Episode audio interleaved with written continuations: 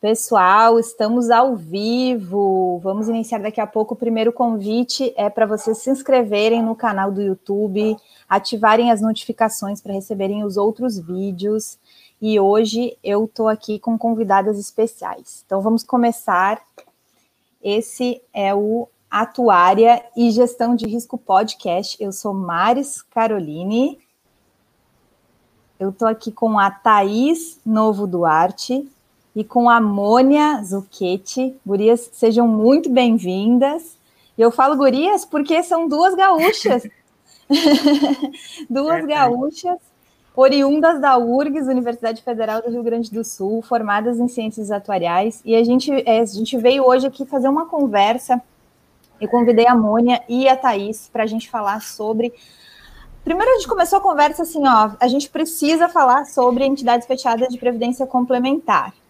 E o tema, a gente tinha vários que podia abordar, dentre eles tábuas geracionais, as questões de expectativa de vida, as questões dos cálculos atuais de forma mais generalista, ou então algo bem específico que é equacionamento de plano CV, plano de contribuição variável. E a gente lembrou, foi indicação da Raquel, que estava aqui com a gente no último ao vivo, que a gente fizesse os convites para a Mônia apresentar a dissertação dela de mestrado e que, que já abordaria o assunto. e a Thaís, que está lá na Previc, que tem um, monte de estudos aprofundados nessa área para fazer suas ponderações. Mas a gente está aqui hoje como atuária, né, meninas? Thaís, bem-vinda. Fala, vai contigo. Obrigada, Maris. Boa noite. Boa noite, Mônia, Maris. Boa noite. Está acompanhando aí. É, obrigada pelo convite. Na verdade, eu vou ser coadjuvante aqui nessa, nessa história, nem sou tão especialista assim. Plano CV, é, tenho alguns apontamentos para fazer na parte mais regulatória, é, assim, e fazendo, concordando com o teu disclaimer, aí sim, eu estou falando aqui como Thaís, com meu CPF, assim, as posições não vão ser institucionais. Obviamente, eu tenho é, a minha bagagem aqui é, me dá um monte de, de insight, né? Que provavelmente eu vou utilizar deles muito aqui, mas estou falando como Thaís aqui. Sei que a Mônia tem um, tem um trabalho legal para apresentar, né? Que foi da, da pós dela. Olha aí, a gente já começa com o primeiro comentário da Natália e da Raquel, que estão aqui conosco.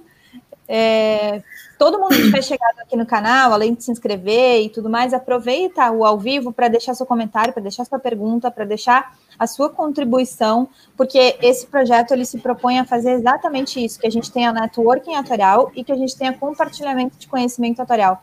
Porque de verdade, essa semana ainda estava conversando com o Roberto Westenberger sobre o que, que nos move, né? E o que nos move nesse, nesse tipo de projeto é uh, levar mais conhecimento atuarial para o mundo entre os atuários, porque de fato, gerenciamento de risco e conhecimento do arsenal que a gente tem pode sim fazer com que a gente evolua tanto socialmente como mundo, assim. Mônia, tá contigo. Bom, boa noite a todos.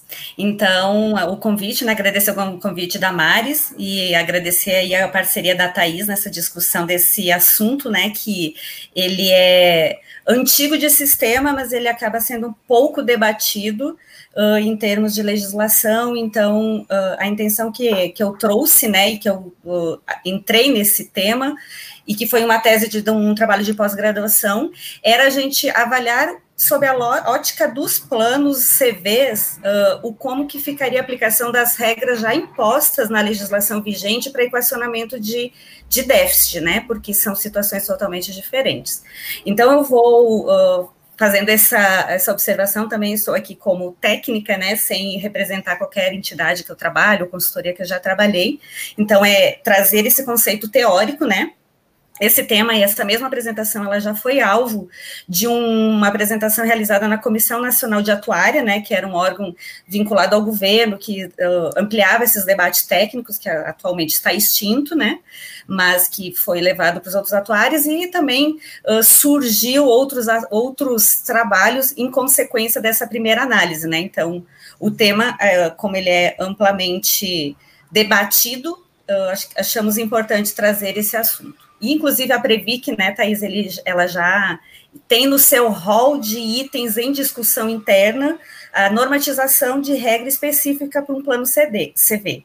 né, de equacionamento. Então, espero com isso agregar uh, junto à Previc, agregar aos demais técnicos que estão nos ouvindo uh, esse, esse debate, esse tema, nessa apresentação, para que conseguimos né, sair de uma de zero que a gente tem hoje para uma situação mais adequada para termos uma, um critério mais justo de equacionamento nesse tipo de plano. Então, posso iniciar a apresentação, Maris? Claro. Você é, eu vou fazer um adendo. Sim, eu vou fazer um adendo que a gente aqui tem a liberdade de falar coisas que a gente é, tecnicamente indicaria, independente da validade legal delas. É né? Então, a gente é, faz um exercício tanto teórico quanto prático. Por que teórico? Porque quando a gente faz o cálculo, ele nos possibilita que a gente vislumbre tais alternativas na hora de equacionamento de um déficit ou distribuição de superávit, que esse vai ser um dos próximos é, temas, assim, eu já alinhei com algumas pessoas que vieram me falar e disseram, olha, eu estou trabalhando muito com distribuição de superávit, então a gente vai trazer esse tema também. Mas a gente fala em possibilidades teóricas e também na viabilidade prática, porque eventualmente a lei não permite de uma forma, mas existe uma brecha é, que já se permite e não se utiliza. Então, às uhum. vezes, eu possibilidade legal de fazer algo, mas de fato na prática não se faz. E a gente aqui está num ambiente em que a gente pode fazer todos esses exercícios. Tá? Então, é, muitas vezes a gente vai falar, ah, poderia isso, e alguém vai vir aqui, por exemplo, nos comentários ou no nosso dia a dia que a gente está comentando, está tá acostumado, vai dizer, não, não pode porque a lei não permite. Aqui, o exercício de pensar pode. Então, fica bem à vontade de extrapolar o raciocínio certo. além da, dos, dos, dos, requisitos legais. Aí. Certo. E até complementando, Maris, sempre quando a gente fala em déficit, equacionamento de déficit, é importante levar também que o superávit ele tem o mesmo viés, né? Ele tem que ter o mesmo mecanismo quando você tem, e aí contextualizando para quem está assistindo, né, que não, não adentra muito na parte técnica, que déficit e superávit é quando um plano sai da situação de equilíbrio, né? Onde o ativo é maior ou inferior que o passivo, que são as obrigações, as reservas matemáticas. Então, nesse sentido, há regras que precisam ser uh, implementadas para destinar aquilo que excede e equacionar aquilo que falta.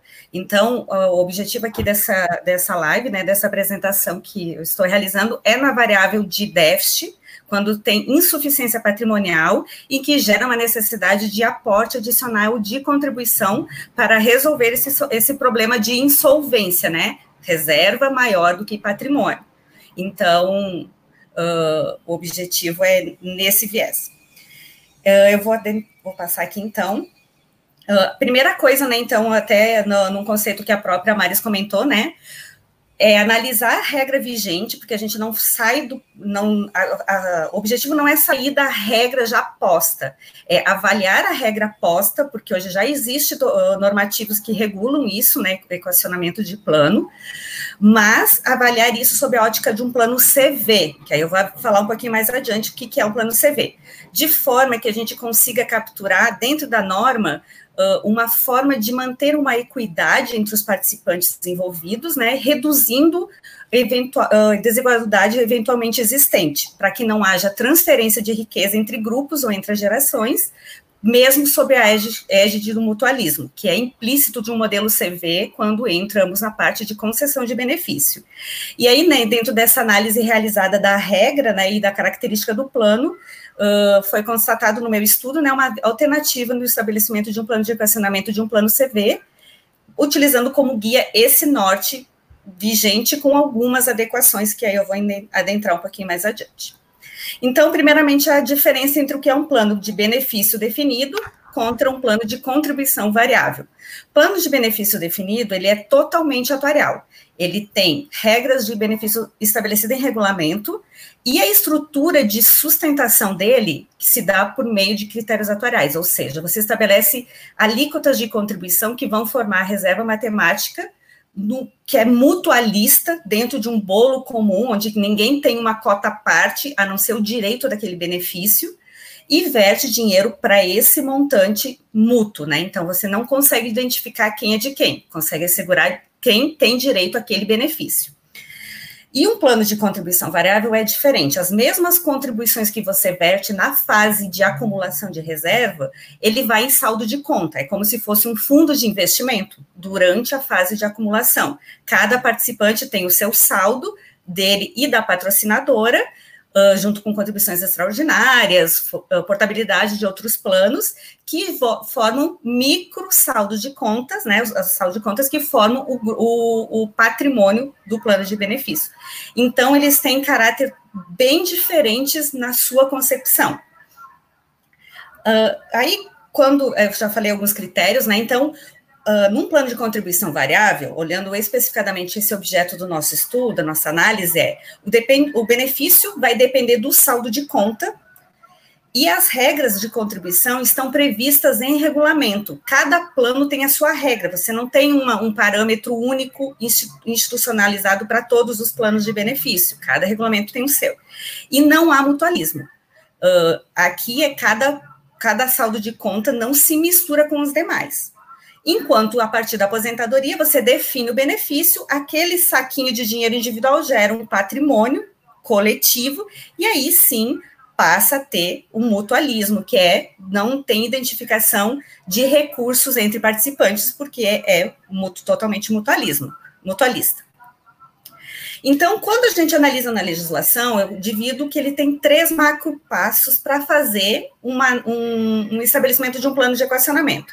Primeiro, é, detec é detectar se há necessidade de fazer equacionamento. A legislação hoje estabelece uma regra que o que exceder o que a gente chama de margem legal, eu preciso equacionar. Então, é uma formulação, né? Então, eu tenho uma permissão normativa de que eu posso deixar um patamar em déficit sem dizer que ele está insolvente. E eu equaciono o que for excedente aquilo. E eu tenho, depois que eu defino essa obrigação de equacionar, eu faço dois passos. Primeiro, eu identifico quem é a parte das do participante e assistido, no caso, e o que é da patrocinadora, porque a patrocinadora é quem ajuda a formar a reserva matemática em uma entidade fechada. Então, ela tem uma cota de, de responsabilidade com esse plano de benefício em qualquer situação, seja de superávit, seja de insolvência, para manutenção do plano. E um segundo passo, a, a, distribuição dessa parte que cabe aos participantes e assistidos, você tem que fracionar entre esses dois grupos. E hoje a legislação, né, ela tem uma, uma regra específica para fazer essa segregação entre esses dois grupos. A partir que eu definir a que parte cabe o equacionamento, você vai lá e define quais são as alíquotas necessárias, qual é a forma que eu vou fazer essa cobertura dessa insuficiência. Então, a, a, legislação permite aumento do valor das contribuições, instituição de contribuição adicional ou redução de benefícios a conceder. Então, dentro de um critério de CV, seria institucional, institucional, instituição de contribuição adicional, já que os assistidos não têm mais contribuição para o plano. Então, o passo que, analisando a legislação, que seria mais uh, uh, necessário fazer algum ajuste, que fosse aprofundado os debates para uh, adequação ao plano CV, seria essa questão da definição da responsabilidade das partes. E aí aqui eu vou fazer uma, mais uma pequena diferença entre plano BD e CD para CV, para dar a base da onde que saiu o meu critério na, na, na, na, consequente implementação de plano de equacionamento nessa, nessa regra desenvolvida. O plano BD, né, eu já tinha comentado que é uma regra, as contribuições normais, que são formadoras de reserva matemática, ela se dá de acordo com uma regra atuarial. Então, todo mundo contribui de acordo com aquele patamar e é ele patrocinador. Já no plano CV é totalmente invertida a contribuição de acordo com a regra regulamentar. Eu posso contribuir com 2%, 10%, 15%, existem regras no regulamento para dizer isso. A patrocinadora, ela também estabelece dentro do regulamento a sua obrigação e normalmente no plano de custeio que é feito anualmente. Uh, muitos planos BDs, eles são paritários, existe uma responsabilidade de 100% do que o participante verte, a patrocinadora também verte. Já em planos CVs, ele não tem essa característica, porque a depender de como foi instituído o plano, você pode ter um percentual maior ou menor para os participantes, dependendo de faixa salarial, ou todo mundo vai receber 50% só da sua contribuição, ou 100%, ou 2%. Então, ou algum rateio de acordo com uma determinada regra entre o grupo. Então, não existe um critério pré-determinado, seja atuarialmente, seja único e exclusivo para todo mundo, de forma que consiga mensurar uma, um critério de histórico contributivo como uh, a gente consegue num plano BD. Então, quando a gente vai para um plano BD, por que, que a legislação estabelece que a proporção contributiva a responsabilidade das partes vai ser de acordo com a contribuição normal. Porque ele parte de um pressuposto, minha percepção, né? Minha concepção. Não fui eu que criei a norma, mas ele vem de uma concepção que, se as minhas contribuições normais são aquelas contribuições que formam a reserva matemática, se no momento que eu tenho uma insuficiência de reserva matemática, eu preciso equilibrá-lo de acordo com a proporção das contribuições que eu não verti no período que eu formou o déficit, porque eu teria que ter equacionado gradativamente, mas surgiu o déficit, eu tenho que fazer esse equilíbrio de acordo com o que teria sido contribuído de acordo com a contribuição normal. Então, por isso que a legislação vai lá e diz, ter, uh, proporcionalmente, de um lado, patrocinadora, de outro, participantes assistidos, de acordo com o montante vertido na, de contribuição normal no período que se deu a formação do déficit. Já no plano CV, que aí lembra que eu comentei, durante o período de formação de reserva, há uma, um, uma regra totalmente diferenciada de acumulação individualmente entre os participantes, e cada um forma seu saldo até o gozo de benefício. Então, não existe essa vinculação clara entre o déficit, ele foi originário de uma insuficiência de contribuição normal, porque a contribuição normal é só até a aposentadoria. Após a aposentadoria, esquece porque ele veio da origem do saldo de conta. Então, eu eu não vejo como você manter uma regra de proporção contributiva em plano CV, por conta dessa característica. Maris pode me interrompendo, Thaís também, se quiser fazer alguma ponderação, tá? Que eu tô seguindo. Se tiver alguma dúvida também do, do pessoal. Eu ia mesmo perguntar, Thaís, se tu concorda com essa última, é, essa outra, essa mais recente afirmativa, se tem ou não como fazer se um. Tem lógica?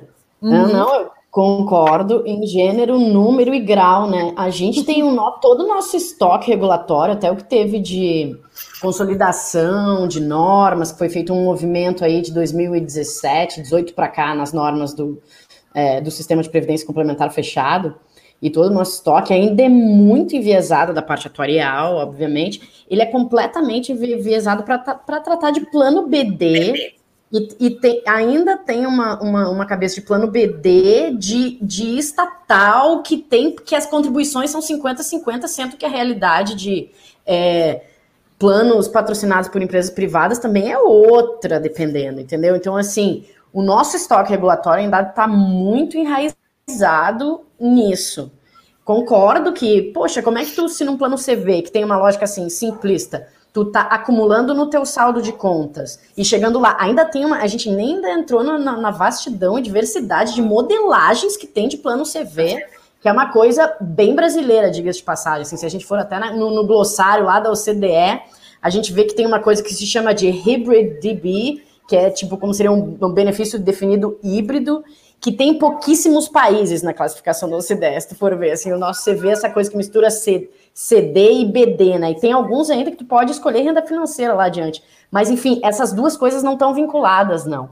Agora, qual o corte que vai se dar na massa, qual o corte que, temporal que vai se dar, como é que esse mutualismo vai se resolver, aí o buraco é muitíssimo mais embaixo, assim. Mas eu concordo que a regulação hoje não olha para CV, assim, não olha mesmo, ela tá, ela tá toda no, no, no estoque de BD e, e, mais ainda, digo mais, BDs paritários, estatais, que é onde o sistema, quando nasceu em 77 lá, né? foi assim, né? É.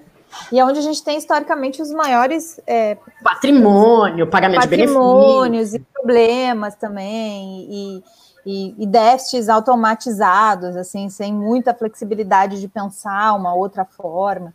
Até tem e modelagens bem enraizadas, assim, né? Do Oswaldo Gonçalves, aproveitar para registrar alguma, algumas interações aqui. ele fala assim: ah, o meu plano é, é BD, né? Benefício definido, já estou aposentado há 20 anos. Essa live vai tratar desse assunto também? Não. Hoje a gente vai se restringir a pensar em equacionamento CV. Mas não tem como a gente falar em CV sem passar pela, pelo, pelo entendimento do BD. Então, de fato, a gente não é o nosso foco, mas ele está dentro do nosso escopo, sim, falar sobre o, o BD. E aí, aqui, ó, o Felipe, que está aqui, chegou também. A, a Luísa, quem é que conhece a Luísa, Thaís? Parabéns, guria. Obrigada, mãe. Tá aí. O Adriano registrou aqui também, tá? Parabéns, tema muito pertinente ao, pelo meio. O Everton, excelente, obrigada pelos comentários aí, todo mundo que for registrando, eu vou interagindo, eu vou mostrando aqui para vocês na tela. Vai lá, Mônica. Tá. Bom, então nesse passo que eu tinha comentado, né, que são dois mi micropassos, né, então não há que se falar em proporção contributiva nem plano CV, e a minha visão seria de acordo com a, o mais correto, né, o mais justo, né, dentro da, da, da, característica, seria de acordo com a proporção do saldo de conta da patrocinadora e, de outro lado, os assistidos de forma individualizada, apurado da conta da concessão do benefício. Então, a gente teria que ter uma marcação, até porque tem muitos planos que, todos os planos permitem contribuições facultativas, então, muitas vezes, o saldo maior da pessoa vem de contribuições uh, que foi feito só por ele, que não teve nada de, da patrocinadora fazendo frente a essa parte da, da, contribuição. Tem recursos portados, lógico tem recursos portados nos planos BDs, tem, mas em muito menor volume, né? Porque são características bem diferentes. Então, o saldo, ele teria que ter essa marcação na data da concessão do benefício para identificar. Então, essa seria uma das, das alterações de regra da vigente para conseguir compilar o que seria aplicável para o plano CV. Espera aí que eu tenho que passar aqui. Quase que eu não saí da tela. Uh, outro ponto é que em plano BD, ativo, quem está na situação de participante, que é contribuindo, e quem está na situação de recebendo benefício, eu preciso obrigatoriamente fazer essa segregação. Em um plano CV, nós não podemos colocar nenhuma responsabilidade de déficit na parte de contribuição definida. Então, isso já é uma variável da regra vigente que não teria como se aplicar em plano CV, porque o saldo de conta ele é individual, você não tem desequilíbrio ali, você pode não ter nenhuma rentabilidade, você pode perder todos os seus ativos financeiros, né, a entidade, que o saldo vai estar tudo representado no saldo de conta. Então, não tem déficit nessa, nessa fase de acumulação, somente na parte de concessão. Então, plano ser uma das variáveis, né, Thaís, que a gente até conversou numa última reunião com membros da Previc, com atores do sistema, já era implícito isso, essa determinação que CV não teria imputação, teria que ter essa segregação bem clara de que participante não pagaria equacionamento, era só os assistidos, né? E outra variável, né, quando a gente vê plano CV, a, con, a concessão do benefício ela se dá em pleno equilíbrio. Ou seja, o risco dos investimentos se dá no saldo, né, como eu falei antes, e quando eu concedo benefício, eu tenho lá um milhão de saldo, divido por um fator atuarial, eu acho lá cinco mil reais de valor de benefício. Isso ele está plenamente equilibrado naquele momento do instante T. Então, as pessoas que entram em gozo de benefício em determinado instante nascem em equilíbrio. Eu entro no mútuo equilibrada. Eu posso chegar no mútuo com o plano superavitário, deficitário, e aí que começa um dos problemas dos planos CVs, né, que são diferentes assistidos, né, a, a parte mutualisma não, mutualista não é fechada e permanece aberta, e aí você tem essa volatilidade de planos desequilibrados nessa parte de benefício definido e pessoas entrando em equilíbrio, né, com as suas reservas matemáticas, os seus saldos de conta.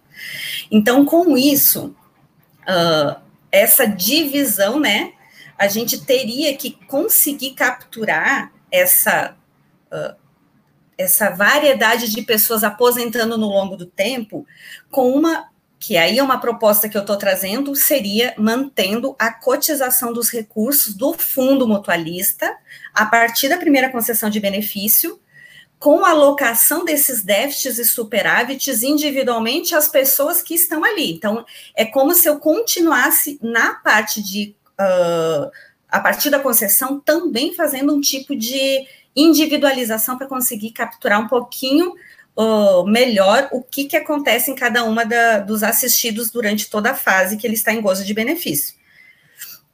Então, uh, deixa eu só indo colocar aqui. Então, o que se eu faço essa cotização, os efeitos, né? Se eu faço essa alteração da regra, eu vou ter sempre a evolução das duas variáveis, elas vão sempre se dar de forma diferente, né? Porque é natural, os investimentos rendem mais, rendem menos, ou a reserva cresce mais, cresce menos, então as pessoas sobrevivem mais, sobrevivem menos, a alteração de taxa de juros, de variáveis. Então, sempre vai acontecer esse movimento e eu sempre vou fazer um equilíbrio por meio de um sistema clássico, né, no nosso regime, que é o sistema de cotas. Então, é a cotização do, da parte BD, né?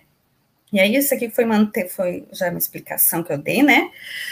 Uh, e aí a gente faria essa segregação da parte do resultado de forma que o patrimônio dos tanto os ativos quanto o passivo ficam sempre equânimes em termos de quantitativos de cotas. Aí eu vou trazer algumas aplicações práticas, né, disso que eu fui comentando para verificar uh, a aplicabilidade, né, aplicação prática em termos de um CV teórico. Então, supondo que a gente tenha lá cinco uh, aposentados com datas de início de benefícios diferentes, né? X0, 1, 2, uh, o saldo de conta na data de concessão de benefício, e a partir dessa data de concessão de benefício, defini lá que eu começo a fazer uma contabilização de cotas.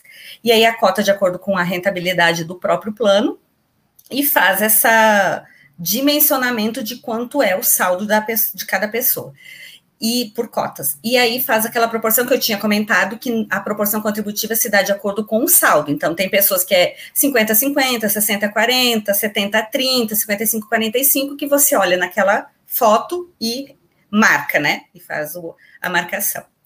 E aí o resultado do plano vai começando a acontecer, né? Desde a primeira concessão, então você tem a manutenção do patrimônio, e aí vai tendo novas concessões, entram novos, novos dinheiros, né, novo patrimônio nesse fundo mutualista, e aí vai aparecendo os resultados do plano, né? Os resultados em termos, o cinza é o resultado do mês e o, o vermelhinho acumulado, porque aí você vai acumulando o eventual déficit, o eventual superávit, que nesse exemplo que eu estou trazendo é o déficit, né?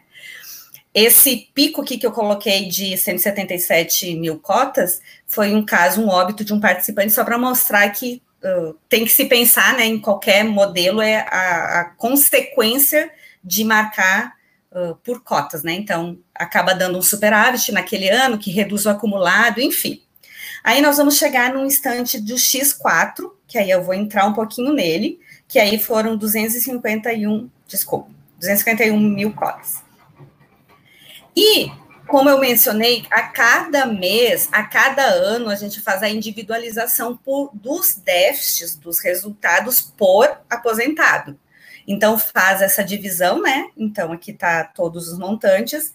Então, por exemplo, no ano X4, aquelas dos, era 251, 251 mil cotas, está uh, separado em todos esses aposentados aí, né? O primeiro, 89, 46 mil, 57, 57 mil cotas. Então, a partir disso. Em termos contábeis, como termos contábeis cota, né? Com versus a cota. A gente vê que a gente tem um ativo, patrimônio de cobertura, a gente tem uma reserva matemática que está em cinza, e a gente tem um déficit que é o vermelho. Esse é o déficit, a insuficiência que a gente precisa equacionar. E quando a gente faz essa proporcionalização desse déficit em termos de reserva matemática, é como se eu fizesse a distribuição, é como se eu fizesse a distribuição do déficit por cada cota parte desse aposentado. E aí eu tenho uma reserva menos esse déficit proporcionalizado para cada aposentado. Que aí fica igualzinho ao valor do ativo. Então, só para contextualizar o que, que seria esse sistema de cotas.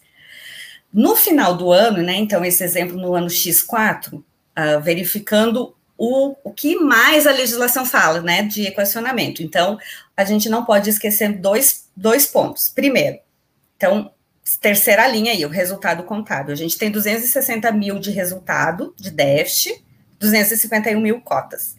Isso representa 9,37% das reservas matemáticas, que está aí expressa também, né? A legislação permite que você faça a redução do ajuste de precificação, que é uma variável uh, permitida pela lei, que são trazer a valor presente o excesso que os nossos títulos marcados na curva, é bem, bem complexo, bem técnico. Os títulos marcados na curvas da curva vão ser, uh, vão ter acima da taxa atuarial. Então, aqui a gente já tem uma estimativa de que vai entrar um retorno de 10 mil reais nesse exemplo, por conta de precificação. Então, qualquer equacionamento eu tenho que olhar líquido disso, então passa para ser 250 mil. E aí, o limite aceitável nesse exemplo que eu coloquei aqui era 222 mil, de acordo com a duration do plano. Então, nós precisamos, de acordo com a legislação, equacionar 28 mil reais, ou seja, 27.272 cotas. Como que faria esse equacionamento? Então, uh, aqueles 251 mil, 251 mil cotas que eu tinha mencionado, está individualizado para cada um daqueles grupos. O que, que representa os 100%? Então, 35% é o primeiro, 18% é o segundo, e assim sucessivamente. Então, eu pego aqueles 27 mil cotas e faço a, re, a proporcionalidade disso. E depois, né, faço essa proporção de acordo com a representatividade de quem é o responsável por pagar aquela insuficiência, dentro de cada característica de cada um dos aposentados. E dado isso, então fica um montante, né, daquele montante total a ser equacionado em termos de patrocinador, participante, desculpa, 15.960 dividido nessas nesses valores e 12 mil para patrocinadora. Em termos de taxa, eu tinha comentado que como que eu vou fazer esse equacionamento? Então, aqui o exemplo era uma duration de 12 anos, eu considerei, então, uma vez e meia duration, que é um prazo previsto na legislação para fazer equacionamento, prazo máximo. Uh, então, seria o valor atual desses benefícios, dado essa, essa temporalidade de 18 anos, e encontraria essas taxas de que o, o, participante teria que pagar todo mês sobre o seu benefício para fazer frente àqueles uh, 5 mil reais que ele está devendo no, no, primeiro exemplo. Então, o participante, o aposentado 1, 5.032, a patrocinadora 5.032 com ele, ambos deveriam verter até o período de 18 anos 0,71%. Então, essa seria a lógica de uma construção de um plano CV. Com isso, deixa eu saber o que a gente tem mais aqui para diante. Com isso, a gente tem uma visão onde cada pessoa que entrou, uh, um entrou em 2000, um ano 2000, outro entrou em 2010, outro entrou em 2018 no mutualismo, você ali está conseguindo capturar tudo, todo o déficit, todo o superávit que veio se acumulando desde que ele entrou em gozo de benefício, para que não tenha uma sobrecarga equânime entre todos e tentando buscar essa justeza, né? Que a linha de justiça, justeza é muito tênue em plano BD, mas tentando minimizar essas, essas diferenças e trazer uh, um conceito mais técnico na execução desse plano de equacionamento e menos discricionário de mera aplicação de regra. E aí nós teríamos, né, nesse exemplo, uh, que a proporcionalidade, então você tem as o déficit não existe mais, o déficit ele passa a ser equacionado, ele faz parte do passivo previdenciário, da, então, né, nas normas contábeis uh, de, dos fundos de pensão, e essa tem essa cota parte de responsabilidade de acordo com cada um dos aposentados. Uh, aqui... Eu tenho uma dúvida. Oi. Posso? Nessa, nessa, cotização que tu falou, do, do dos recursos, é, da, da, parte mutualista, isso daria na prática uma, vamos supor, vamos equacionar um déficit agora, isso daria na prática uma taxa para cada assistido. Isso. isso. Baseado, que... baseado na proporção de quando o benefício foi concedido, na proporção uhum. que tinha de saldo de conta dele ou dela isso. e da patrocinadora, nessa proporção. E ela fica fixa.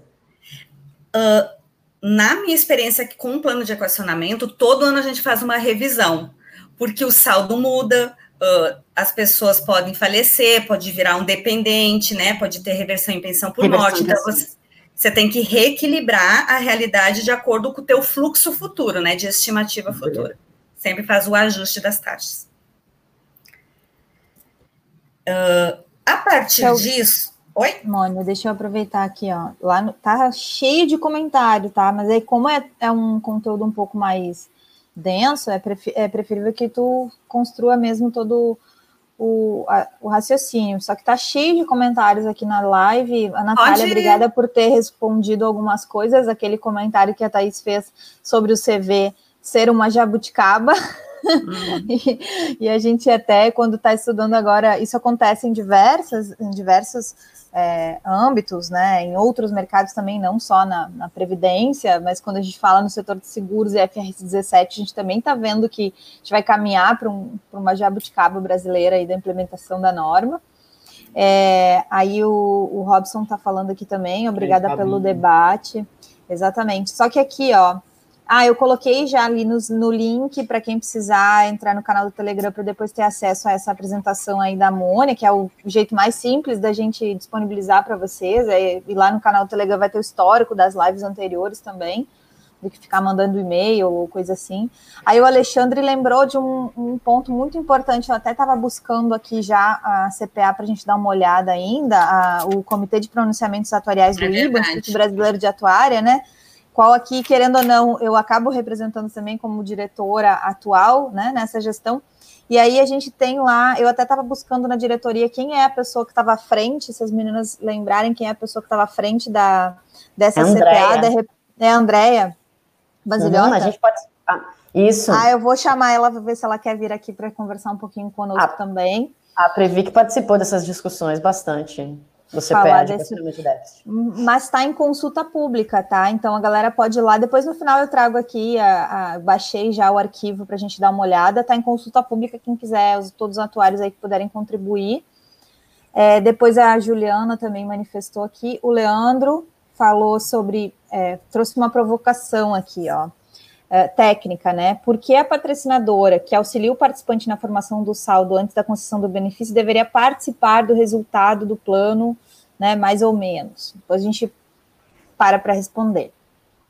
E a Karen também está aqui, aí a Natália já fez algumas respostas. Então, assim, para, continuem participando e conforme a gente for construindo toda a parte mais densa, a gente vai ainda fazer esses, essas respostas, esses comentários. É, a Natália até respondeu aí já, bem importante isso que ela trouxe, ó. Primeiro porque é um benefício oferecido pela empresa com efeito pós-empregos e depois porque o benefício foi gerado também pelo valor aportado pela patrocinadora. E outro ponto também que eu chamo, chamo atenção nesse quesito é um pouco do critério de transferência de responsabilidade do Estado para com a entidade fechada de previdência complementar, né? Sai de um, de um sistema social de previdência para um sistema uh, privado de previdência. Então, no momento que houve o teto do, do, INSS e aqueles que não estão cobertos pelo teto passam a ter um auxílio da patrocinadora para cobrir isso, e é uma construção do Estado, né, é de Estado, não nada mais justo do que no momento em, uh, em que a pessoa se aposenta também ter essa, essa esse retorno do, do próprio patrocinador que ajudou a bancar, né? Ajudou a bancar a sua previdência. Até porque ela também tem as suas vantagens em termos fiscais durante toda a fase contributiva para fornecer aquele plano. Então, é uma via de mãos duplas. Ela não ganhou só na fase de acumulação, ela ganhou para ter um retorno durante todo o período de, de, que, de sobrevida de todos os seus empregados, né? Acho que uhum. esse, a gente nunca pode esquecer esse pano de fundo que é a transferência da previdência social para a previdência privada, né? Que é o que norteia as, as regras. É, o Leandro até falou, né, sobre essa questão do que a partir da concessão, quem assume o risco atuarial é o participante. Ele que escolheu de receber a renda vitalícia e aí se transformaria num, num BD, né? Uma reflexão atuarial mesmo dessa jabuticaba. Mas a Natália até respondeu de novo aqui de forma pertinente. Mas quem desenhou o plano e ofereceu a ele foi a empresa. E aí é bem alinhado com esse teu essa tua constatação de transferência social, governamental, dessa, dessa construção que a gente tem de, de ideia de previdência ou de poupança de longo prazo, enfim, de, de toda essa construção macroeconômica e econômica social que está por trás, né? Exato. Quando, e... quando, quando o plano ali foi desenhado com risco atuarial, ela assumiu junto com ele. Isso. E assim, e, e eu sou, sou uma das maiores defensoras de plano CV, né? Porque o BD eu já sei que é muito difícil construir, porque ninguém hoje é o mais adequado em termos de previdenciários, mas é um risco muito grande para as empresas e ninguém mais banca isso.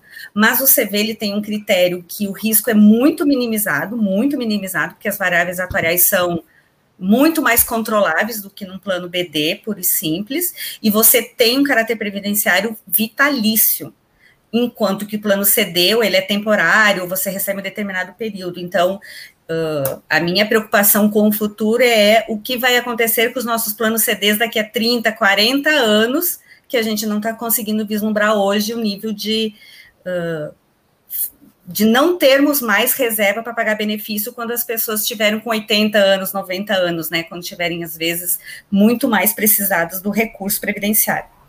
Enfim. É, se a gente se a gente estiver falando em, em, em, gestão mesmo do risco, do, do BD para o CV, a gente vai estar tá postergando é, para a data da entrada em benefício essa, essa gestão da, do, que, do que a gente não sabe o que vai acontecer né? Mas a gente está postergando um pouco ainda. Ainda. mas é muito pouco. É. Mas é muito pouco. Que esses é. planos estão, eles, a grande maioria deles é, é ainda está bem jovem, né? A gente não está na parte de, de a massa crítica grande, está na fruição de benefício vitalício, né? Que daí a gente vai mais ou menos olhar com uma lupa melhor o tamanho do, o tamanho do, do quanto o, o que, que foi o custeio, né? O que, que foi o acúmulo do saldo de conta frente ao que, ao que vai dar para pagar ali, né? Se essa postergação foi suficiente. É. Aí, ó, a Mariana Sabino também está contribuindo sobre a questão dos participantes participarem do equacionamento. A única ressalva que eu faria em relação aos planos CV que tem benefício de risco em BD, pois uhum. precisaria de algum critério também. Eu tinha anotado aqui é. para ser um dos pontos a gente conversar também depois. É. Boa, é, é, o meu enfoque aqui é bem no prat, é bem no CD, BD na concessão, né? Não está analisando os pormenores da, dessas peculiaridades que a gente já sabe que tem, né? Uhum. Mas vamos lá, daqui a pouco a gente vai tá. comentários Eu, de novo. Aí, só, aí esse, até o momento atual da apresentação foi aquele link assim, ó, esse é o plano de equacionamento, né? Se eu tivesse que fazer uma, uma alteração, a partir disso seria essa a lógica. E aí eu trouxe aqui uma evolução um pouquinho para mostrar como que se comporta o futuro de resultado, porque é uma coisa muito, muito louca, né, essa proposta, de como que ele ficaria em termos de resultado futuro. Então, nesse ano que foi aquele que nós estabelecemos aqui no, na, na simulação, o equacionamento, nós tínhamos um déficit de 251 milhões, mil, desculpa, 251 mil, onde a gente equacionou, né, aí tá logo aí embaixo, 27 mil eu, eu tenho setinha aqui, Maris.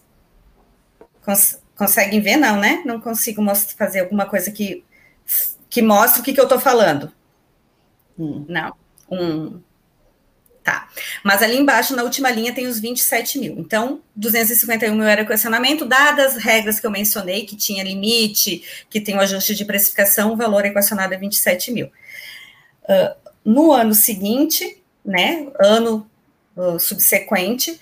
Então, nós tínhamos um déficit acumulado que era 251 menos 27 mil cotas, né? Ficaria 224 o acumulado anterior, e o déficit do exercício, nesse exemplo, 166 mil. E aí a gente teria aqui uma nova necessidade, aí eu fiz um cenário duplo, né? Mais uma necessidade de um novo equacionamento, e aí não trouxe aqui na tela para não ficar maçante, né? Já mais maçante do que é o tema, mas aí teria uma necessidade de fazer equacionamento de 100 mil uh, cotas nesse exemplo, e aí faz a proporcionalidade de novo, com base no, no déficit que já tinha sido acumulado da, de acordo com as reservas matemáticas. E aí, nesse exercício, né, o déficit de 391 cai para 290, e no exercício X6, fiz esse superávit, é, como se tivesse dado um superávit no exercício, onde todo o meu déficit que tinha ficado foi totalmente equilibrado, né? E até sobrou 46 mil uh, cotas nesse exemplo, né? Cotas em termos de resultado superavitário. E aí, nesse exemplo, a legislação também hoje estabelece que você tem um equilíbrio técnico positivo, você faz a redução dos planos de equacionamento. Só que aí, nesse critério dos planos CVs, A gente tem um porém que nessa regra a gente tem que também estudar um pouquinho. Por quê? Nesse exemplo aqui, os 46 mil, no, lá embaixo, na última linha, no último quadrante, 46 mil, dividido entre os subgrupos, os aposentados que estavam fazendo o primeiro e o segundo equacionamento, mesmo assim, eles não teriam direito a esse superávit, porque o montante que ficou em estoque deles era tão grande, né, que não tinha sido equacionado, que era aqueles 290 mil que ficou para ser equacionado, eu cobri isso, mas não cobri na sua integralidade. Então, nós precisaríamos uh, avançar nisso se, antes de fazer essa proporcionalização, eu iria lá e quitava o equacionamento, que nesse exemplo aqui, ó, na último quadrante, cada um dos aposentados que estão fazendo equacionamento, né? Ou antes eu faço individualização para depois ver se sobra recurso para atingir equacionamento. Então, tem ainda, como é um critério muito individualizado, a, a, a, as características acabam tendo que ser avaliadas para conseguir uh, fazer o correto continuidade da execução do plano de uma forma mais sensível, né, e menos com menos afetação aos participantes, né? Porque nesse exemplo teve um superávit, mas quem está pagando equacionamento não está fazendo nem cócega, né, nesse exemplo puro e simples. Então, teria que se pensar um pouquinho nessa característica dada essa proposta. Então, assim, eu vou só fazer algumas considerações importantes dado o modelo. Então, o modelo é bem, eu falo assim, existe 8 e 80, ele é muito 80. Eu compreendo integralmente que ele tem, ele é de uma operacionalização muito uh, cotizada, né?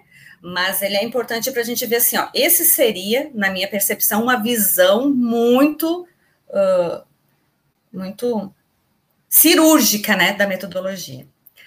Então, ele serve para ver assim, um cenário extremo é esse. O que, que seria um meio termo, né? Poderia ser um meio termo para conseguir fazer isso. Então, avaliação das adequações legais e normativas e de regras, né, de acordo com planos existentes no mercado, então até a Mariana Sabino comentou, né, e, e se for plano BD que tiver benefício de risco na fase de acumulação em BD, então, uh, outras características de plano CV que deveriam estar comportadas aqui nesse modelo, né, para entender. Uh, essa um, um, ponto que é, foi aquilo que eu comentei, o nível de individualização dos resultados versus esse mutualismo implícito, quanto ele é salutar, né? Porque você vai lá no na vírgula e diz o que, que é aquela cota parte do, do déficit de cada um. Uh, avaliação de todas as implicações face à operacionalização futura. Então, assim, é pensar em tudo que pode acontecer. Ah, se morrer, não deixar pensão. Se deixar pensão uh, diferente, para um grupo familiar diferente do que foi na concessão. Então, assim, tem uma série que a gente, quem trabalha em fundo de pensão, assim, que vê esse dia a dia das coisas acontecendo, é tentar ver uma regra que consiga uh, ser mais, menos traumática, né, dada todas essas situações uma necessidade de aprimoramento da gestão atuarial, aqui a gente está falando assim, é ir no mês a mês, ou no, no, no, mínimo, ou todo ano, e verificar qual é a reserva da pessoa e, do, e colocar um déficit, um, um superávit para aquela pessoa. Então, o cadastro tem que estar tá perfeito, as premissas sempre perfeitas, reservas matemáticas perfeitas para minimizar qualquer questionamento de, de valor indevido e destinar valores dívidas, né? Dívidas ou lucros, né? Para cada uma das pessoas. A definição de periodicidade das individualizações, né? Ou é mensal, ou é trimestral, ou é cada todo ano, então, esse, esse é ponto. O nível de suporte tecnológico envolvido é gigante, né? Porque você passa a ter um controle que você não tinha. E a ampla divulgação das regras envolvidas, que a gente sabe que existe essa uh, dificuldade de conhecimento previdenciário, né? Ainda mais quando a gente fala de planos de fundo de pensão, então é, o quanto essa regra ficaria explicável para um participante, né? Dado essa dificuldade do próprio modelo, né? Que a gente já, quem atua no sistema sabe a, a, a dificuldade do conhecimento previdenciário mesmo. Então, são esses os pontos, assim, que eu, que eu falei, né? Deixa eu ver se tem mais alguma observação. Não, é isso. Era só isso.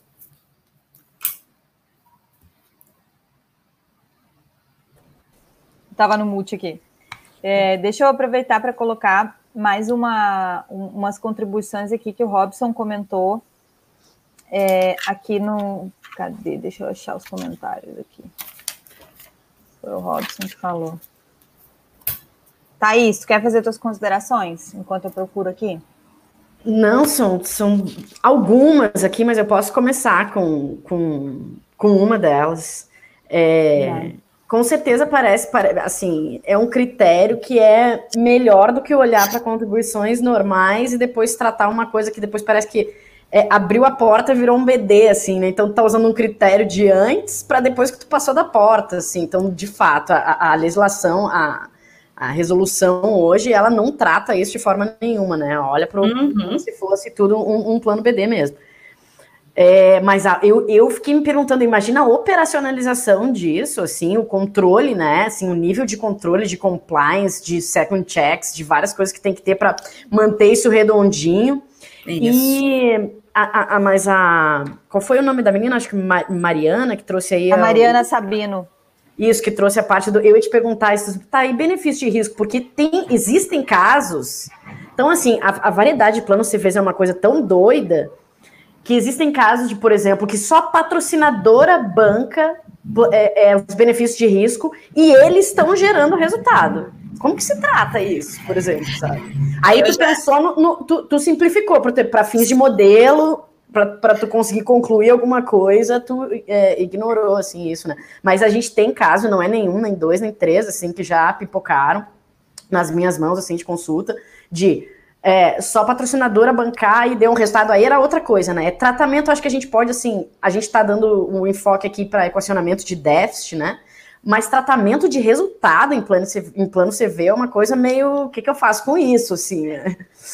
É... Nessa aí, Thaís, nessa questão, existem muitos fundos, muitos planos que existem a segregação patrimonial entre ativos e assistidos, né? Então, eles têm controle uh, totalmente apartado do contábil, inclusive. Então, tem a parte de BD dos ativos, CD dos ativos e BD dos aposentados. Então, ali uhum. consegue capturar isso e os resultados não se misturam entre as massas. Eu acho que esse seria o mecanismo mais adequado para conseguir capturar o que, que é déficit de um, o que, que é déficit do outro, né?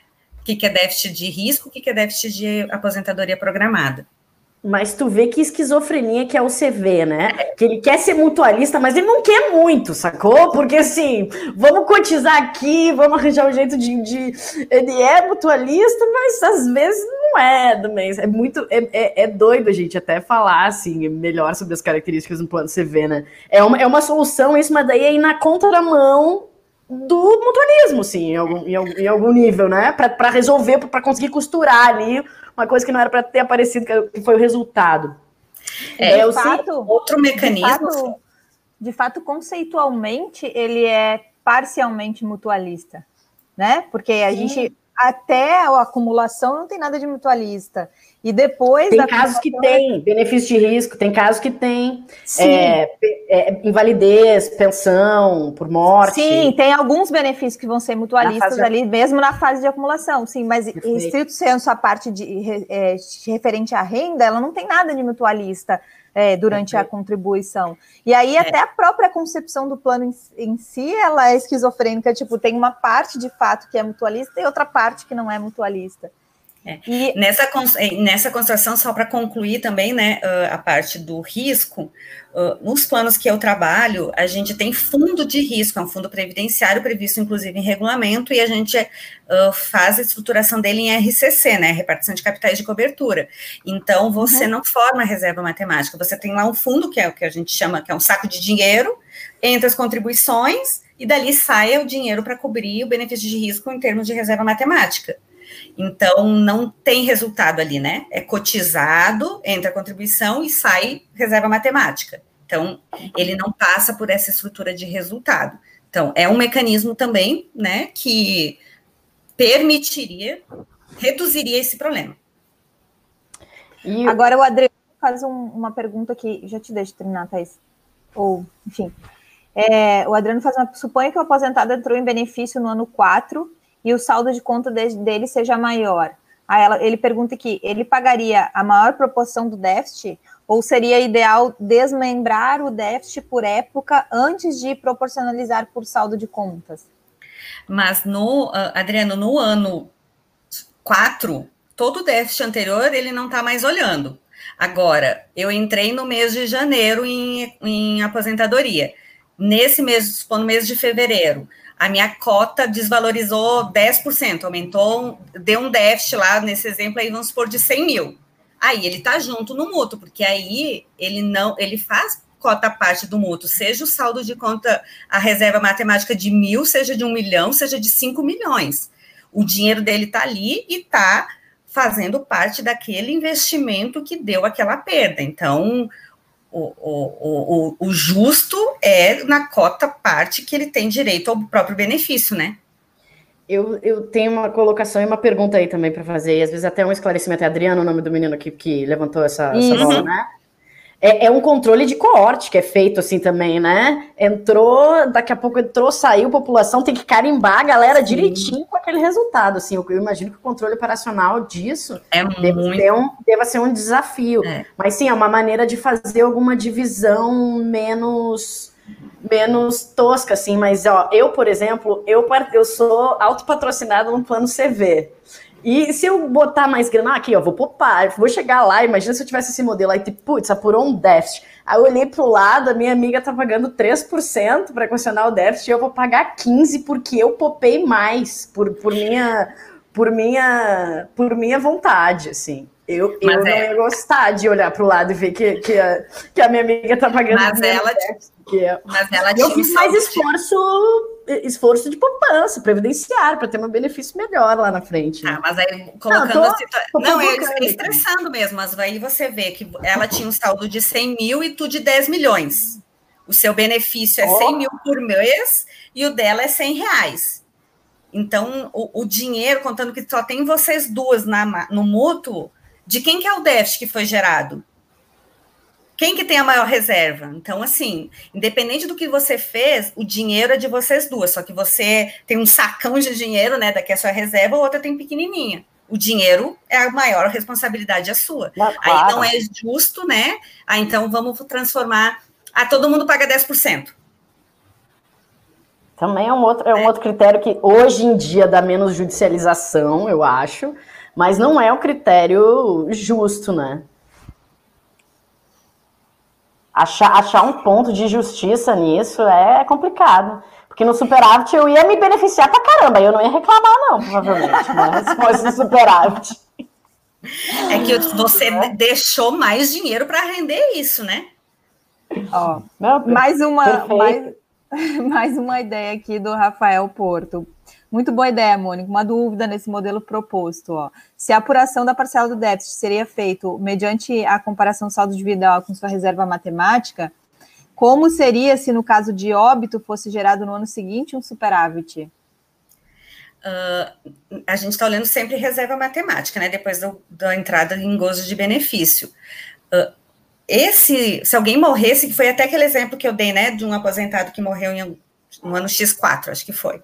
Ele automaticamente vai zerar a reserva dele e vai gerar um superávit naquele ano, né? Se rendeu a meta, todas as condições normais de temperatura e pressão do modelo, em tese, a reserva dele vai ser zerada e vai gerar um superávit. Esse superávit, se o meu plano estivesse em equilíbrio, eu ia pegar esse superávit e destinar para todas as pessoas que permanecem no mutualismo porque lembra que eu estou fazendo a mensalmente a individualização do resultado, nesse exemplo, né? Eh, do resultado que foi apurado naquele mês. Deu superávit, deu, deu déficit, então ele vai sendo distribuído para a massa que fica. É, esse caso aí não dá para fazer confusão do que, que é superávit e do que é ganho ou perda atuarial. Porque se ele, se ele faleceu antes do esperado, do que a gente desenhou atuarialmente, simplesmente é um ganho atuarial, não é de fato um, um, um superávit já dá para individualizar, mas não a esse ponto, não dá para com, confundir os dois conceitos. Por isso que quando sobra, eu ainda tenho sobra assim, o ganho atuarial vai para a massa, mas ainda eu não posso taxar ele como superávit. Uma pessoa falecendo antes do esperado não é superávit, é só ganho atuarial, vocês concordam? Daquele momento, é. é daquele, daquele momento. momento. Isso. Eu ia te dizer que a gente não vê essa diferença do ganho atuarial frente à, varia, à, à derivada parcial de uma premissa ali para um específico. O ganho atuarial no bolo vai virar superávit, a perda atuarial vai virar déficit. Essas coisas elas estão ali num blend, entendeu? Elas estão misturadas. É. Elas não. Não, sim, elas têm. É, é, conceitualmente falando, tem diferenças, mas acaba que isso a gente é. não olha para isso, né? Aí, é, meio, é, é meio um tabu falar em ganhos e perdas atuariais no sistema de previdência complementar fechado. Que bom que tu trouxe isso. Mas assim. Não, mas é esperado. Não, não, tem como falar isso. Ah, eu não sabia que estava falando tabu. É bom quando a gente não é de um, de um lugar assim, não, não fala tudo, dá para trazer mais debate. Porque, de fato, existe ganho ou perda ali que gera uns pratos. Cada hipótese, né? Não, mas, assim, mas aí deixa eu fazer uma observação. A questão toda é o seguinte aqui nesse exemplo, a gente está estressando com cinco pessoas no mutualismo. Quando a gente está trabalhando com uma massa, 10 mil pessoas, porque a lei dos grandes números que rege o, o, o mundo atuarial. Quando você está trabalhando com mais gente, essa pessoinha que morreu aí não deixou pensão, que nesse caso deu um superávit, não vai acontecer porque a reserva dos demais, eles estão fazendo aniversário, eles estão diminuindo a reserva, e essa pessoa aqui morreu, e aí no ganhos e perdas acaba não tendo resultado.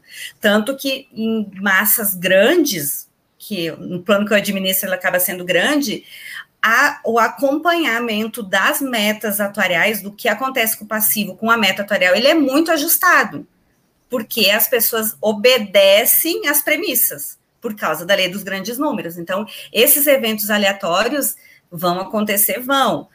Vão, mas vai ter um ano que as pessoas não vão morrer naquele ano, tanto quanto foi no primeiro. E aí os mais e menos vão acabando se compensando, né?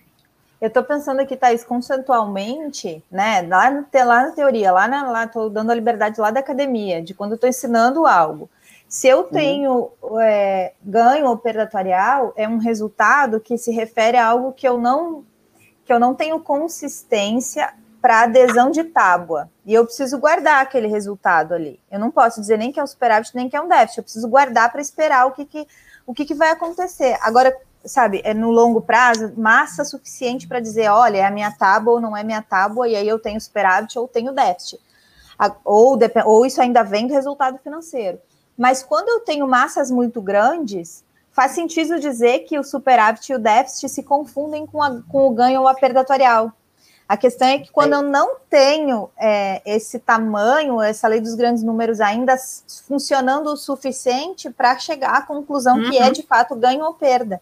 E aí uhum. acho que dá para separar um pouquinho, pelo menos conceitualmente, do que seria uma coisa e do que seria a outra. Claro que daí depende do que a legislação permite, depende do tamanho, da massa, depende dessas outras coisas. Né? É, é, que tudo, no fim das contas, tudo que é desequilíbrio, ele passa, ele tem um quê, um quê de ganhos e perdas, porque é, é, é impossível, ou não, porque a rentabilidade não rendeu, né? A maioria dos déficits a gente vê que é muito também por conta de rentabilidade é, não atingiu a taxa de juro atuarial que está na reserva. Então, acaba que todas as variáveis passam por meio das premissas atuariais, né? Então, por isso que uma das considerações finais foi isso, né? Essas considerações de você ter que estar, tá, além desse controle operacional gigante, você tem que estar tá com a, as premissas tinindo, você tem que estar tá ali afinadíssima, porque hoje você concede um benefício com até 83 e taxa de 6%. Amanhã, aí só para traduzir aos que não, não, não, não conhece o modelo, vai dar um benefício grande. Amanhã eu reduzo a tábua para uma tábua T2000 com taxa de juro de 2%, o benefício cai a zero. E aí, esse conceito todo de reserva matemática está ali no meio, e aí vai acontecer isso que a Thaís comentou, num termos de saldo. Uma reserva grande, porque aí mudou a premissa em prol de uma pessoa que entrou com saldo menor. E aí fica essa essa contramão, né?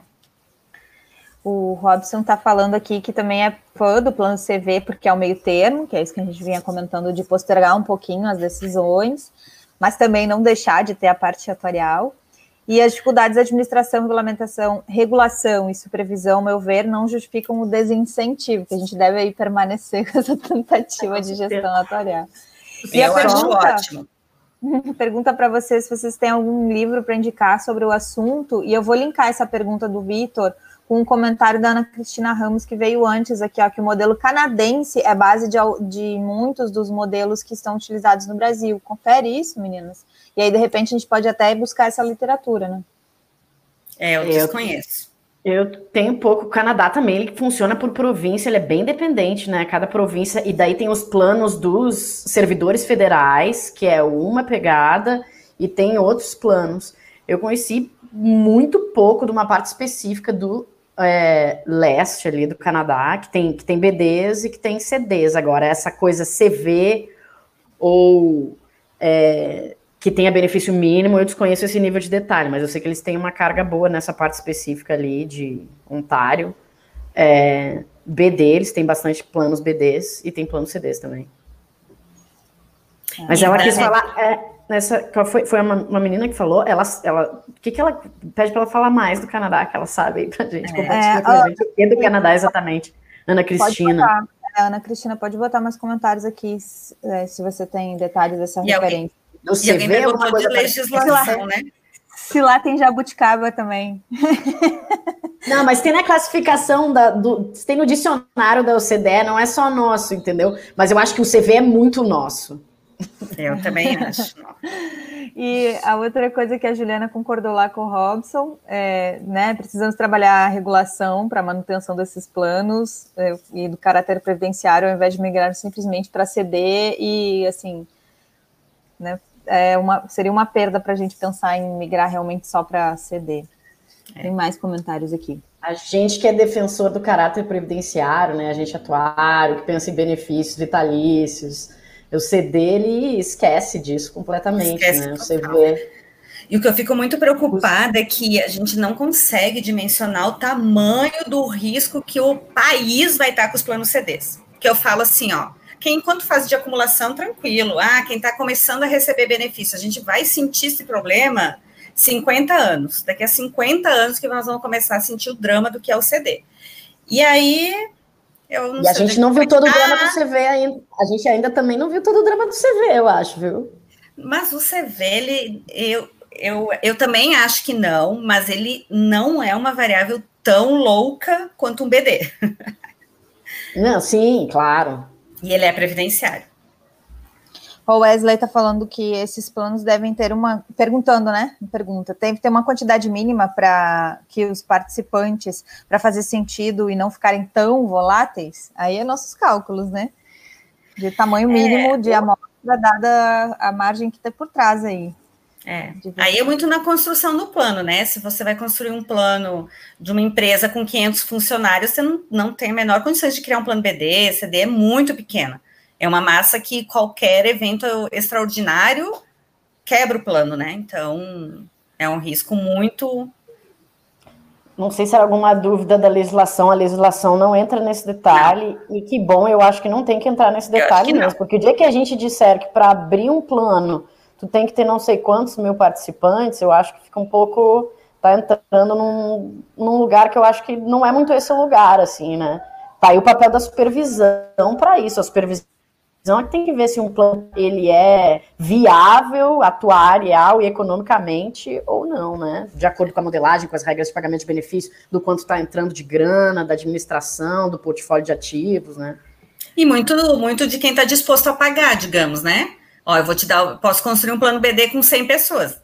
É fato que pode ter um superávit grande e outro um déficit muito, muito grande. E ele está disposto a pagar, tudo bem, né?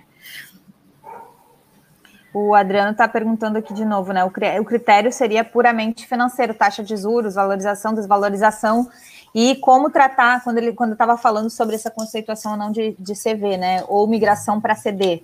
Como tratar a premissa de longevidade se o déficit não for oriundo de perdas financeiras?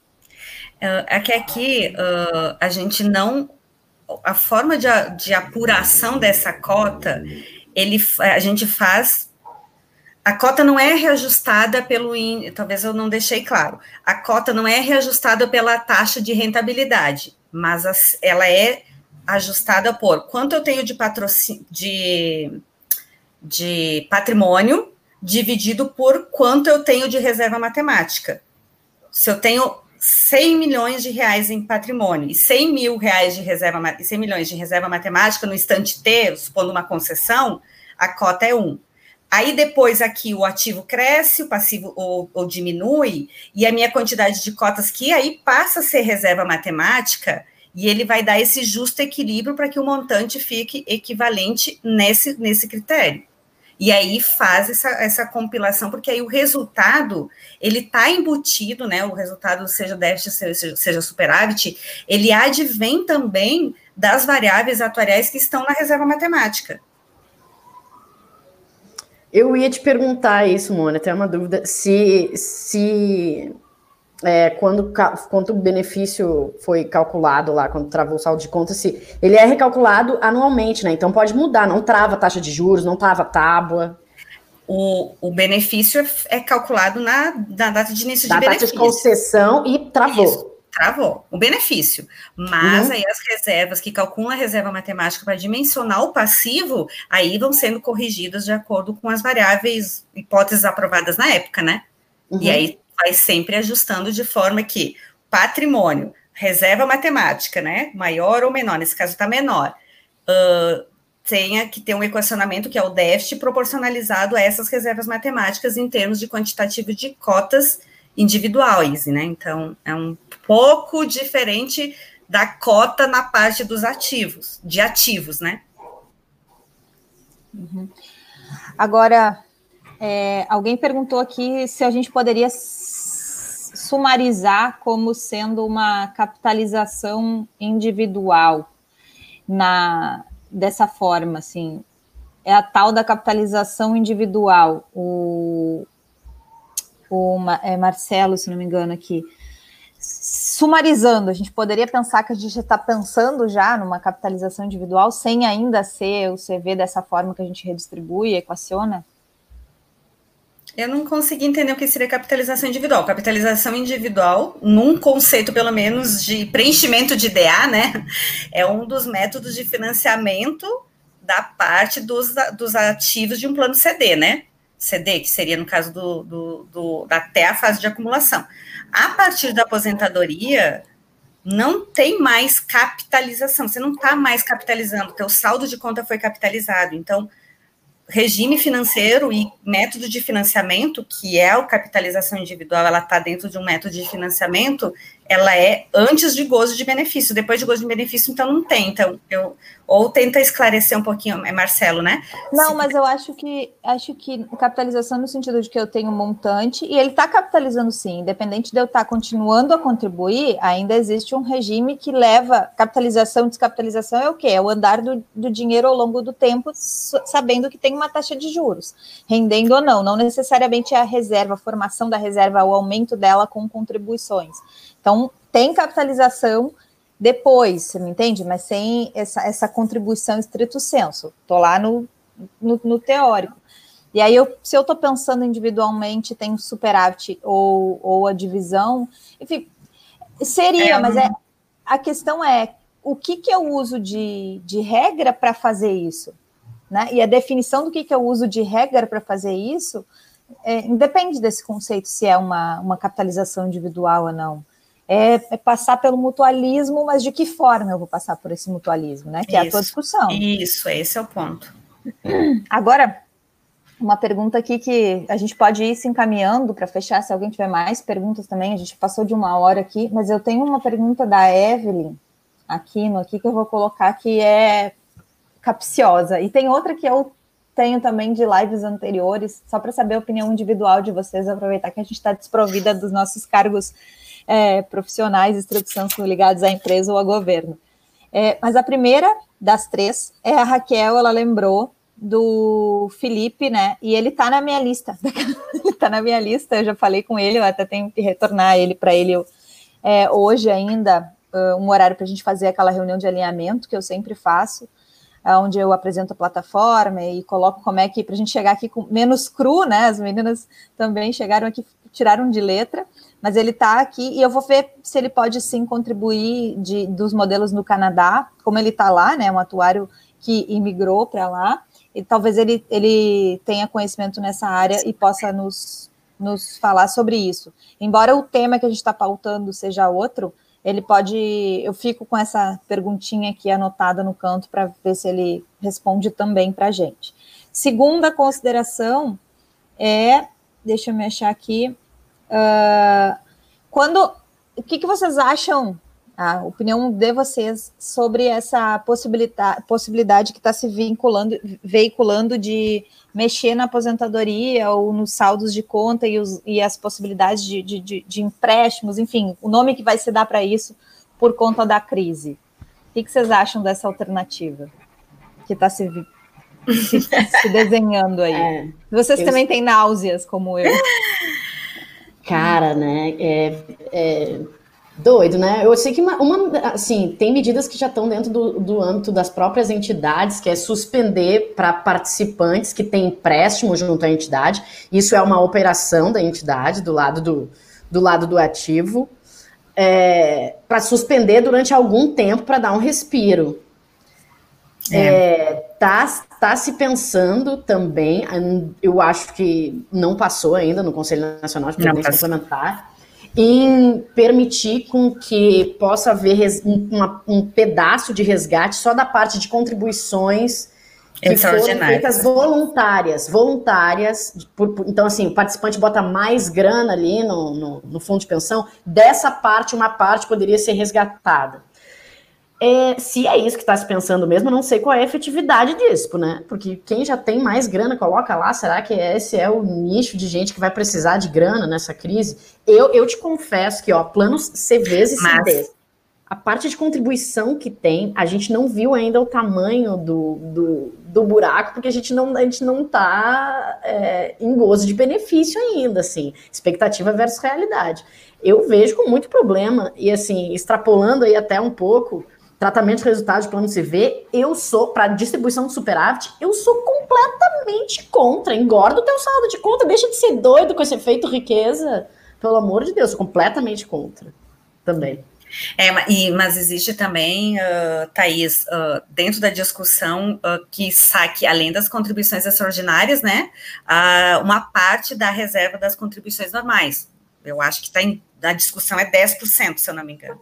Não, às aí, vezes dá um respiro para contribuição extraordinária, eu acho que pode fazer um sentido, mas sei lá. É, eu acho que tem algumas consequências assim, não, não vou falar muito só pensando também no participante, que às vezes pode ter uma necessidade, e às vezes o fundo de pensão não tem empréstimo que possa dar esse, esse, esse fôlego, mesmo cobrando uma taxa de juro, enfim, né, dificuldades de conseguir financiamento, né, uh, mas a questão toda que me preocupa muito é o nível de liquidez da, da entidade, uh, muitas vezes tendo que fazer a, a, a venda, a alienação de ativos com deságio, ou seja, imagina você nesse momento tendo que vender a, tua, a parte que você tem em bolsa de valores.